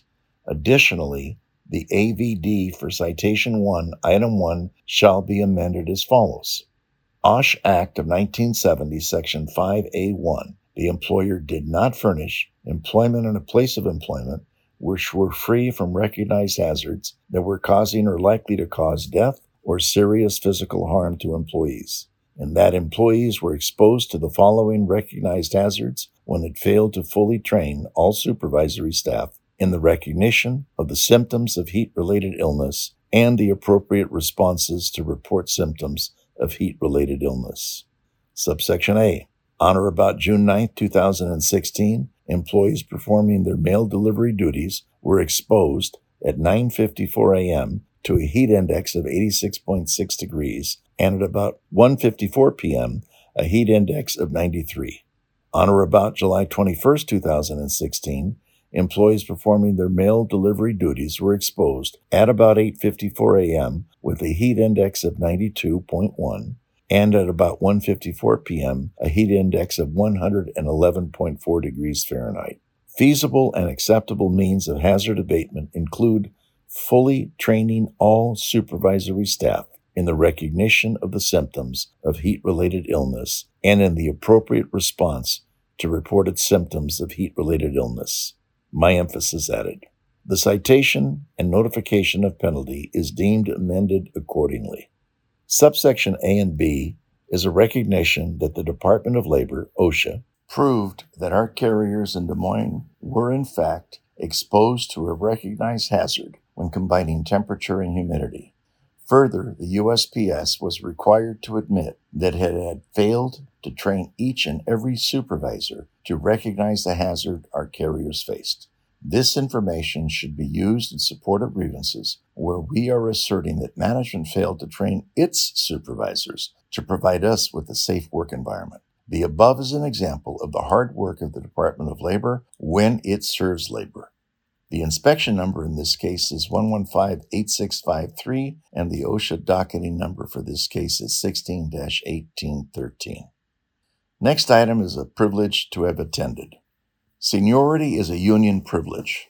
On June the 8th, I was honored to attend the retirement of the most senior letter carrier in the United States. Johnny Bell became a letter carrier after serving in the Navy for four years. He had a seniority date of February 11, 1956. He retired at the age of 91 with a smile and a spirit that makes you smile when you're with him. I had the chance to speak with him for a while and share a comment that made me laugh. As he said, when they started pinging him on his route, he decided it was time to retire. Johnny, please enjoy your family for many happy years in retirement. It was a pleasure to meet you and your family. Thank you. Hi, I'm Daniel Toth. I'm the Director of Retired Members. I'll be reading my July 2023 Postal Record article titled Retirement Updates. This month's retirement column features updates on legislation, resources, and benefits. Postal Service Health Benefits. The NALC Retirement Department has received numerous calls asking about the Postal Service Health Benefit PSHB program, which is a new program within the Federal Employees Health Benefits FEHB program. The Office of Personnel Management, OPM, which administers the FEHB and the PSHB programs, has posted frequently asked questions on its website under the insurance section, which many may find useful. The Postal Service also has started provided information on light blue about the PSHB. The important thing to understand is that no one is going to get kicked off their health insurance benefits because of the transition to the PSHB. Annuitants who are, as of January 1st, 2025, not currently participating in Medicare Part B are not required to enroll in Part B to continue health insurance coverage in the new PSHB program. Annuitants who are, as of January 1st, 2025, already enrolled in Part B are required to remain enrolled in Part B to continue coverage under the PSHB. Annuitants who are entitled to Medicare Part A prior to January 1st, 2024, and have not enrolled in Medicare Part B may be able to participate in the special enrollment period for Medicare Part B that will start on April 1st, 2024. Those who enroll during the special enrollment period will not need to pay the late enrollment penalty. Eligibility letters will be sent to annuitants and eligible family members in early 2024. Specific PSHB plan options and premium information will be available in October 2024. OPM Retirement Quick Guide. OPM has released a quick and easy three page guide geared towards those applying for retirement. This convenient guide provides an overview of the application process with estimated timeframes for each step. OPM has stated that it will update this guide monthly based on the current timeframes to keep applicants informed of any potential delays. The quick guide can be found by going to opm.gov and navigating to the retirement section. Retiree cost of living adjustments. The 2024 cost of living adjustments, COLAs, for civil service retirement CSRS and federal employees retirement system FERS benefits are based on the increase in the average CPI W between the third quarter of 2022 and the third quarter of 2023. Based on the April 2023 CPI W, the 2024 CSRS and FERS COLAs are currently projected to be 2%. This is just a projection and is subject to change. The retiree COLA calculation will be finalized in October 2023 after the CPI W from the previous month is released. CSRS annuities receive full COLAs. COLAs for FERS annuities are payable for retirees 62 and older and may be reduced by up to one percentage point from the increase in the CPI. Annual leave carryover. The NALC and the United States Postal Service have agreed to the Memorandum of Understanding M 1993 in NALC's Material Reference System, extending the annual leave carryover limit. Regular workforce career employees covered by the USPS NALC National Agreement may carry over 520 hours of accumulated annual leave from leave year 2023 to leave year 2024. This MOU will expire on December 31st, 2024. Social Security Fairness Act, S597 and HR 82. Senators Sherrod Brown, Democrat of Ohio, and Susan Collins, Republican from Maine, reintroduced the bipartisan Social Security Fairness Act S597 in the Senate on March 1st. This bill is up to 44 co sponsors so far.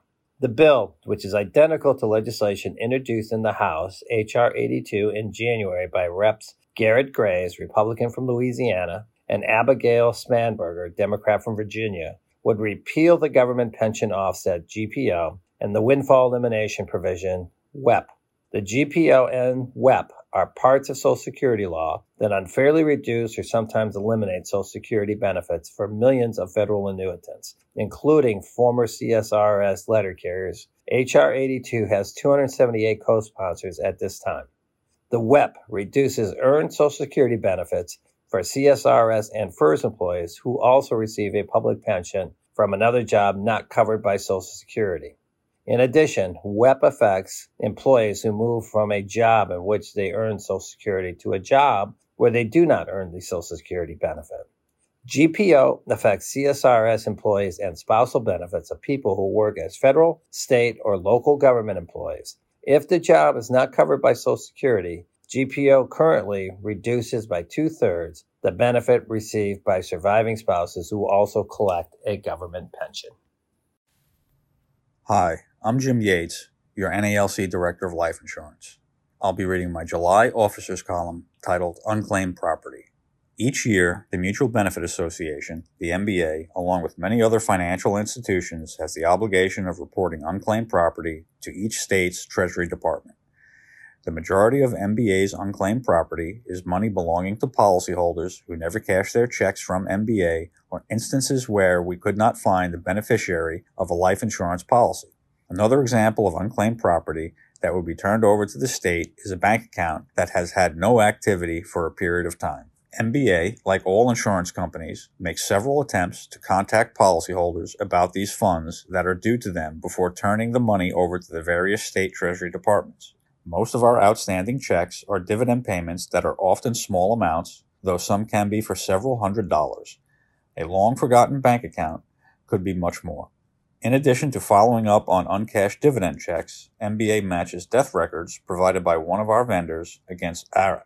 In addition to following up on uncashed dividend checks, MBA matches death records provided by one of our vendors against our active policy files. This provides us with notice of the death of one of our policyholders, but it does not always help us find the beneficiary who is entitled to the proceeds of the insurance policy. The value of these insurance policies is often several thousand dollars and would best be paid directly to the beneficiary whom the policyholder has designated rather than remitted to the state. As director of MBA, I have a legal and fiduciary responsibility to pay our policyholders or their beneficiaries the funds that are due and to minimize the amount of these funds that we remit to the state treasury departments.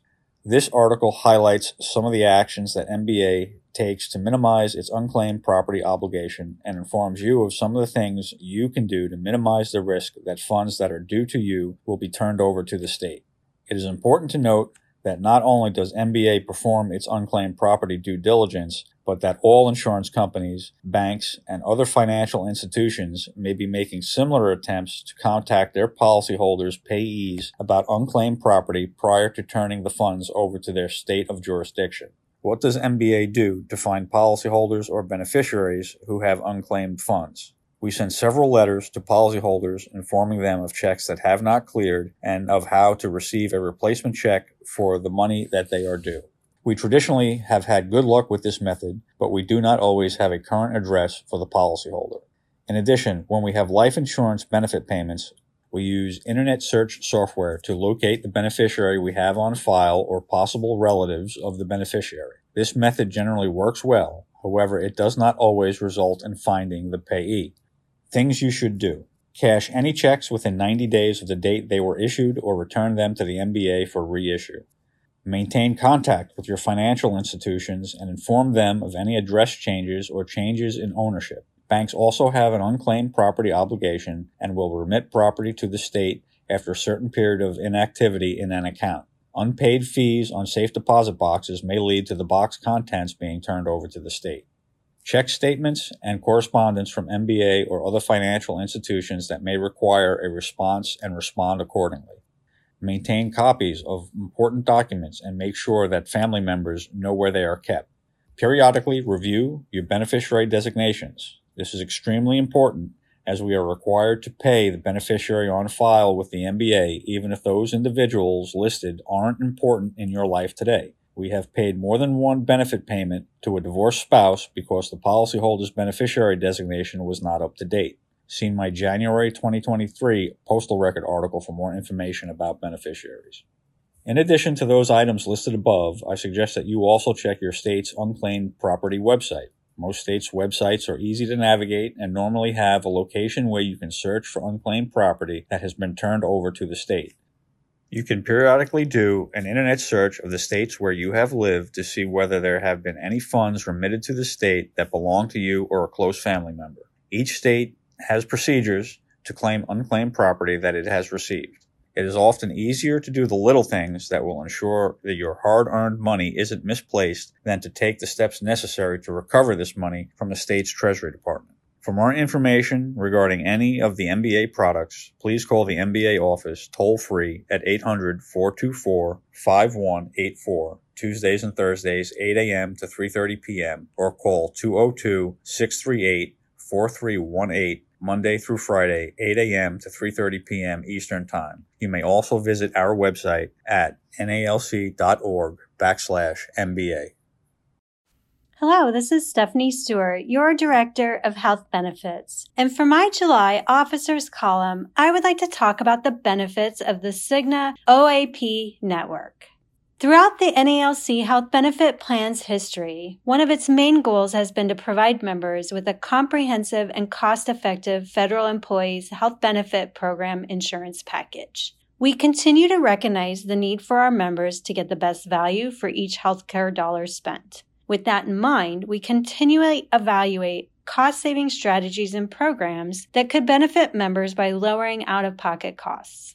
Beginning in July of 2011, one of those strategies was partnering with Cigna to implement a shared administration Open Access Plus OAP network for our members. Not only did this network offer a choice of providers and facilities that had passed rigorous credentialing standards, it also provided greater savings that were passed on to our members without compromising access to qualified in network care.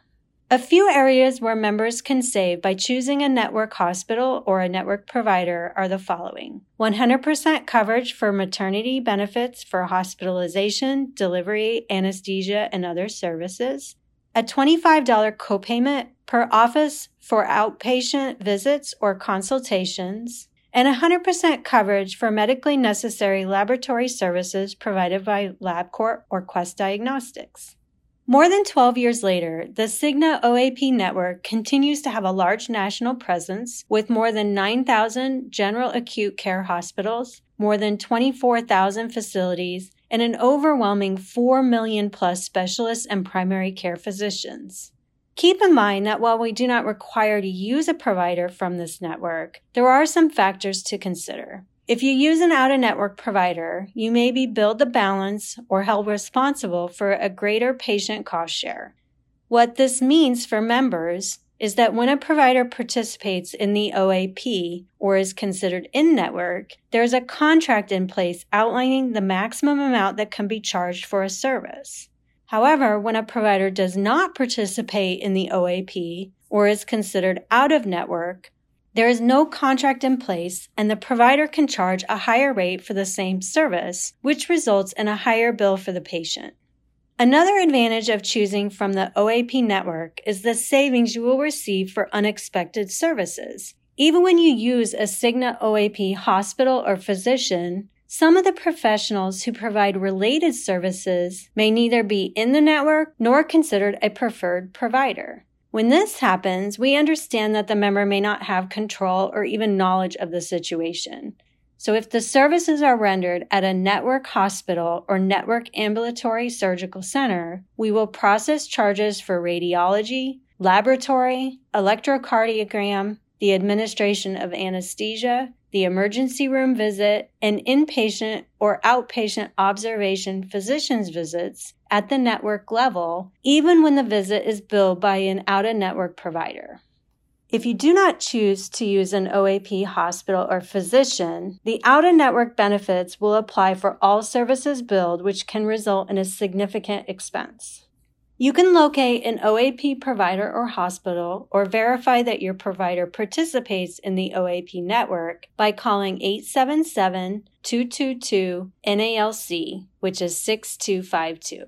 You can also search for a provider at nalchbp.org by following these steps. Go to nalchbp.org. Under Quick Links, click on Cigna Healthcare OAP Online Provider Directory Type in the address or zip code of the area. Select whether you want to search by doctor type, doctor name, or health facilities. At this point, you can create an account or continue as a guest. The in network results will display. Once you have accessed the OAP online directory, helpful categorizing tools are available to narrow your search by distance, specialties, those accepting new patients, and more so be sure to filter the results according to your preference. If you cannot find your doctor in the OAP network directory, this may mean that your doctor does not participate and would be considered out of network. You can recommend that your doctor become part of the OAP network by filling out the provider nomination form located on our website under the Cigna tab. Return the forms to the NALC Health Benefit Plan, attention provider nominations to 20547 Waverly Court, Ashburn, Virginia 20149. Upon receiving the form, we will submit it to Cigna for possible consideration. Please keep in mind that the submission of the provider nomination form is no guarantee they will be added to the network However, we will do our best to work with Cigna to continue to expand their network using your suggestions as appropriate. Until next month, take care. Hi, this is Special Assistant to the President, Michelle McQuality, and I will be reading Contract Talk, found on page 41 of the July Postal Record. Family and Medical Leave Act, FMLA. The Family and Medical Leave Act, FMLA, is a federal law that Congress enacted in 1993 requiring many employers, including the Postal Service, to grant eligible employees time off work without penalty under certain conditions. Article 10 of the National Agreement incorporates this law into the leave program for city letter carriers. The FMLA guarantees eligible letter carriers up to 12 weeks of leave each postal leave year for a new child in the family by birth, by adoption, or by placement in foster care, or for caring for a family member with a serious health condition, or for the employee's own serious health condition that prevents him or her from performing the job, or qualifying exigencies arising out of the fact that the employee's family member is on or has been notified of covered active duty in the armed forces. The FMLA also guarantees eligible letter carriers up to 26 weeks of leave in a single 12 month period to care for a covered service member with a serious injury or illness if that service member is their spouse, son, daughter, parent, or next of kin. The FMLA guarantees time off, whether paid or unpaid. The type of leave taken depends on the reasons for the leave and the usual postal leave regulations. Eligibility criteria, medical certification guidelines, and other detailed rules govern letter carrier rights to FMLA leave. The rules are found in the federal law and in the Code of Federal Regulations, Chapter 29 CFR, Part 825. The national parties jointly created a summary overview of the Family and Medical Leave Act of 1993, dated November 24, 2015, M 1866. This document provides a mutual understanding of the national parties on issues related to the FMLA and can be found in NALC's Materials Reference System, MRS, at nalc.org/mrs. According to the Act, employers are prohibited from interfering with, restraining, or denying the exercise of any rights provided by FMLA. The employer cannot retaliate against an employee for exercising or attempting to exercise FMLA rights. Employers cannot use the taking of FMLA leave as a negative factor in employment actions, such as hiring, promotions, or disciplinary actions. And similarly, FMLA covered absences may not be used in any disciplinary actions. Employees cannot waive, nor may employers induce employees to waive their prospective rights under FMLA. FMLA is not a separate category of leave and does not provide letter carriers with any additional paid leave. Sick and annual leave accrual amounts remain the same as what carriers are entitled to under the national agreement. Employees may use sick leave, annual leave, or leave without pay, LWOP, for FMLA protected absences in accordance with current leave policies. Though city carrier assistants, CCAs, earn only up to 13 days of annual leave per year, CCAs are covered under FMLA and are eligible to use both annual leave and LWOP for FMLA protected absences. All employees, including CCAs, are eligible for FMLA protected leave if they meet two requirements. One, the employee must have worked for the Postal Service for at least 12 months, and two, must have accrued at least 1,250 work hours during the 12 month period immediately preceding the leave. CCA breaks in service do not cancel out accrued time of service for FMLA purposes since the 12 months do not have to be consecutive. The months of service may be accrued at any time during the seven year period immediately preceding the leave. Only actual hours worked not time spent on paid leave, are used to determine whether an employee has met the 1,250 work hour requirement. Every eligible postal employee is entitled to take up to 12 work weeks of FMLA leave in a 12 month period for any of the reasons listed below. 1. A serious health condition that makes the employee unable to perform the essential functions of his or her job. 2. To care for the employee's spouse, child, or parent who has a serious health condition. Such care may involve instances where the family member is unable to care for his or her own medical safety or other needs because of a serious health condition, or needs help in being transported to the healthcare provider. Such care also might involve providing psychological comfort and reassurance to the family member with a serious health condition. 3. The birth of a child and to bond with the newborn child within one year of birth. Both mothers and fathers have the same right to take FMLA leave for the birth of a child. Birth and bonding leave must be taken as a continuous block of leave unless the Postal Service agrees to allow intermittent leave. However, if a child has a serious health condition, a parent is entitled to use FMLA leave intermittently or to work a reduced schedule to care for the child even without an agreement in place with the employer. 4. The placement with the employee of a child under adoption or foster care and to bond with the newly placed child within one year of placement. FMLA leave may be taken before the actual placement or adoption of a child if an absence from work is required for the placement for adoption or foster care to proceed. For example, the employee may be entitled to FMLA leave to attend counseling sessions, appear in court, consult with his or her attorney, or travel to another country to complete an adoption. FMLA leave to bond with a child after placement must be taken as a continuous block of leave unless the Postal Service agrees to allow intermittent leave. 5. Any qualifying exigency arising out of the fact that the employee's spouse, son, daughter, or parent is a covered military member on covered active duty. Qualifying exigencies are situations arising from the military deployment of an employee's spouse, son, daughter, or parent to a foreign country. Qualifying exigencies for which an employee may take FMLA leave include making alternative child care arrangements for a child of the military member when the deployment of the military member necessitates a change in the existing child care arrangement, attending certain military ceremonies and briefings, taking leave to spend time with a military member on rest and recuperation leave during a deployment, making financial or legal arrangements to address a covered military member's absence, or engaging in certain activities related to the care of the parent of the military member while the military member is on covered active duty. An eligible employee also may take up to 26 work weeks of FMLA military caregiver leave in a single 12 month period to care for a covered service member, current member or veteran of the National Guard, Reserves, or Regular Armed Forces, with a serious injury or illness incurred or aggravated in the line of duty if the employee is the spouse, son, daughter, parent, or next of kin of the covered service member.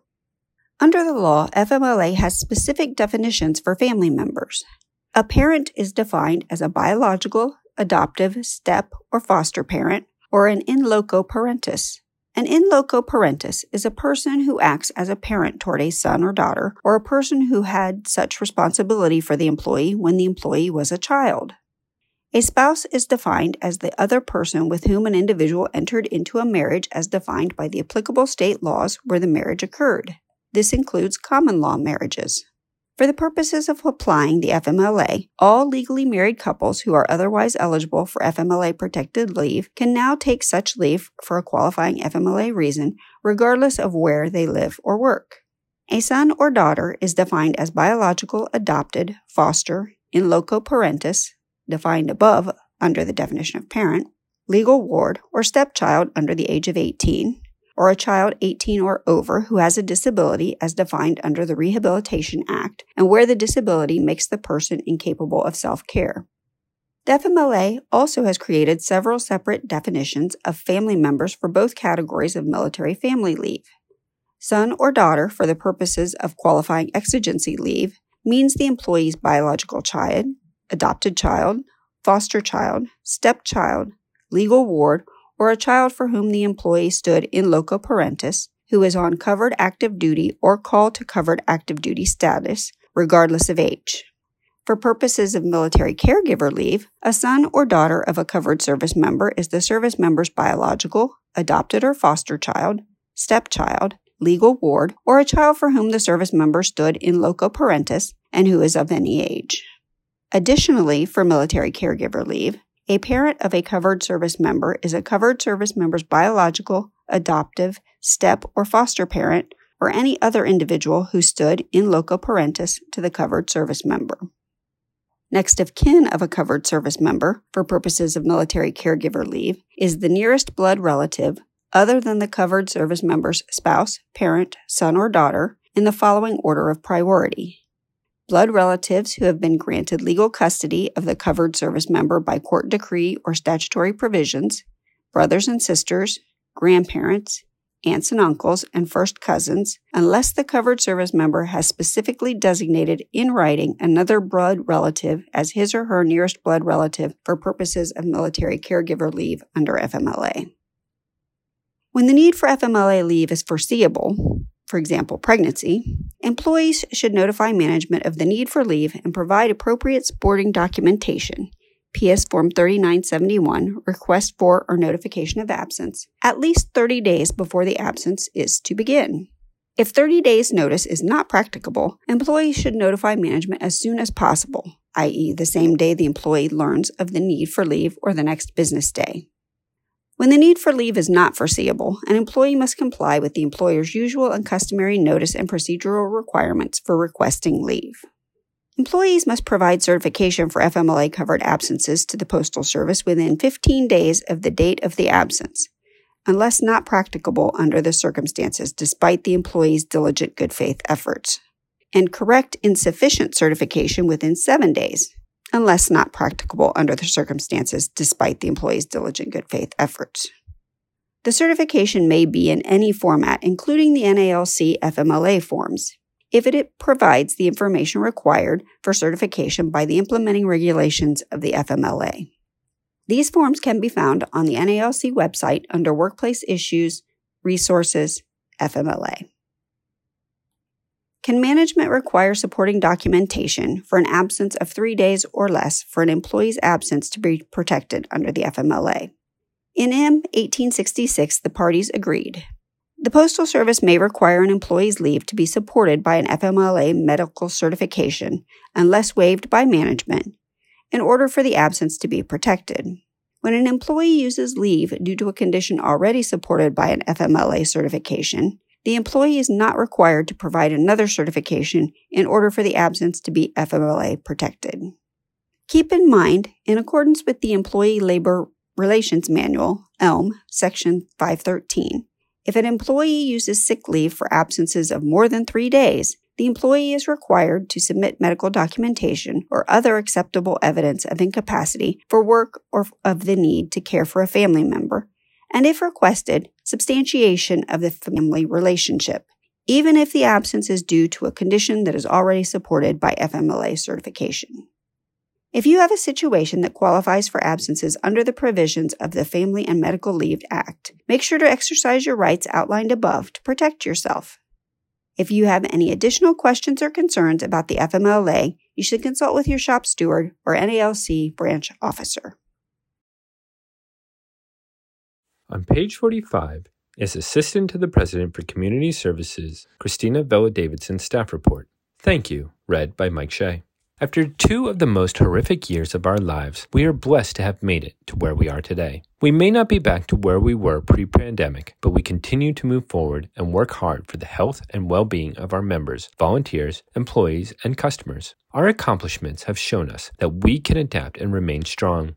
As leaders of this great union, we must be there for our members. One of the ways in which we do this is community service. By giving back, we strengthen our union and we benefit all those we represent. While we recognize that letter carrier assistance is a critical need for many, especially during difficult times, it also is of the utmost importance that we continue to try to minimize the risks as much as possible. I want to say thank you to all Thank you for giving to your NALC Disaster Relief Foundation. Thank you for giving to the Muscular Dystrophy Association and for donating to and working the Stamp Out Hunger food drive. Thank you, veterans, for joining the Veterans Group. Thank you for being heroes and watching over your community. You are the eyes and ears of your communities and your routes. We have overcome so much together, but it did not stunt our growth. Together, we will continue to create new ways to help those in need. Sisters and brothers, we are strong and we make a difference. Unions are measured by how they represent their members and how the public views them. That is why USPS is voted Americans' most trusted federal agency year after year, because your sisters and brothers continue to demonstrate an outstanding commitment to the public and your customers. Just a reminder with so many disasters affecting our members, contributions to the foundation are as important as ever. Knowing that you contribute to something that directly aids you and your fellow members in a time of crisis is extremely rewarding. Donations should be sent to NALC Disaster Relief Foundation, 100 Indiana Avenue Northwest, Washington, D.C. 20001 2144. The foundation is a 501c3 nonprofit organization, and your contribution may be tax deductible. It is recommended that you seek further advice from your tax advisor. If you have any questions, you can contact me at Disaster Relief Foundation at NALC.org.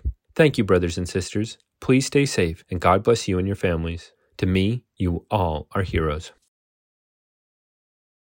On page 46 is the Veterans Group, Veterans Legislative Update. In the first six months of the 118th Congress, numerous bills that would affect veterans have been introduced and moved through Congress. These bills address some of the top issues for veterans, including health care, benefits, suicide prevention, homelessness, and more. Below is a sampling of some of these bills and how they would address veterans' unique needs. In advance of Memorial Day, the House passed three bills the week of May 22nd. VET TEC Authorization Act of 2023, H.R. 1669. This bill, introduced by Representatives Juan Ciscomani, Republican from Arizona, and Ro Khanna, Democrat from California, would cover costs for veterans seeking job training in high tech industries. The Veteran Employment Through Technology Education Courses, VET TEC, program was created as a five year pilot program in 2017, is set to expire next year. The bill would codify the program, which covers the cost of tuition and housing for veterans who are enrolled in a full time technology training program and are eligible for Veterans Affairs VA education assistance under the GI Bill through September 2028. Senators Kevin Cramer, Republican from North Dakota, and Angus King, Independent from Maine, introduced a Senate companion bill, S 1678, on May 18th. Veterans Compensation Cost of Living Adjustment Act of 2023, S 777.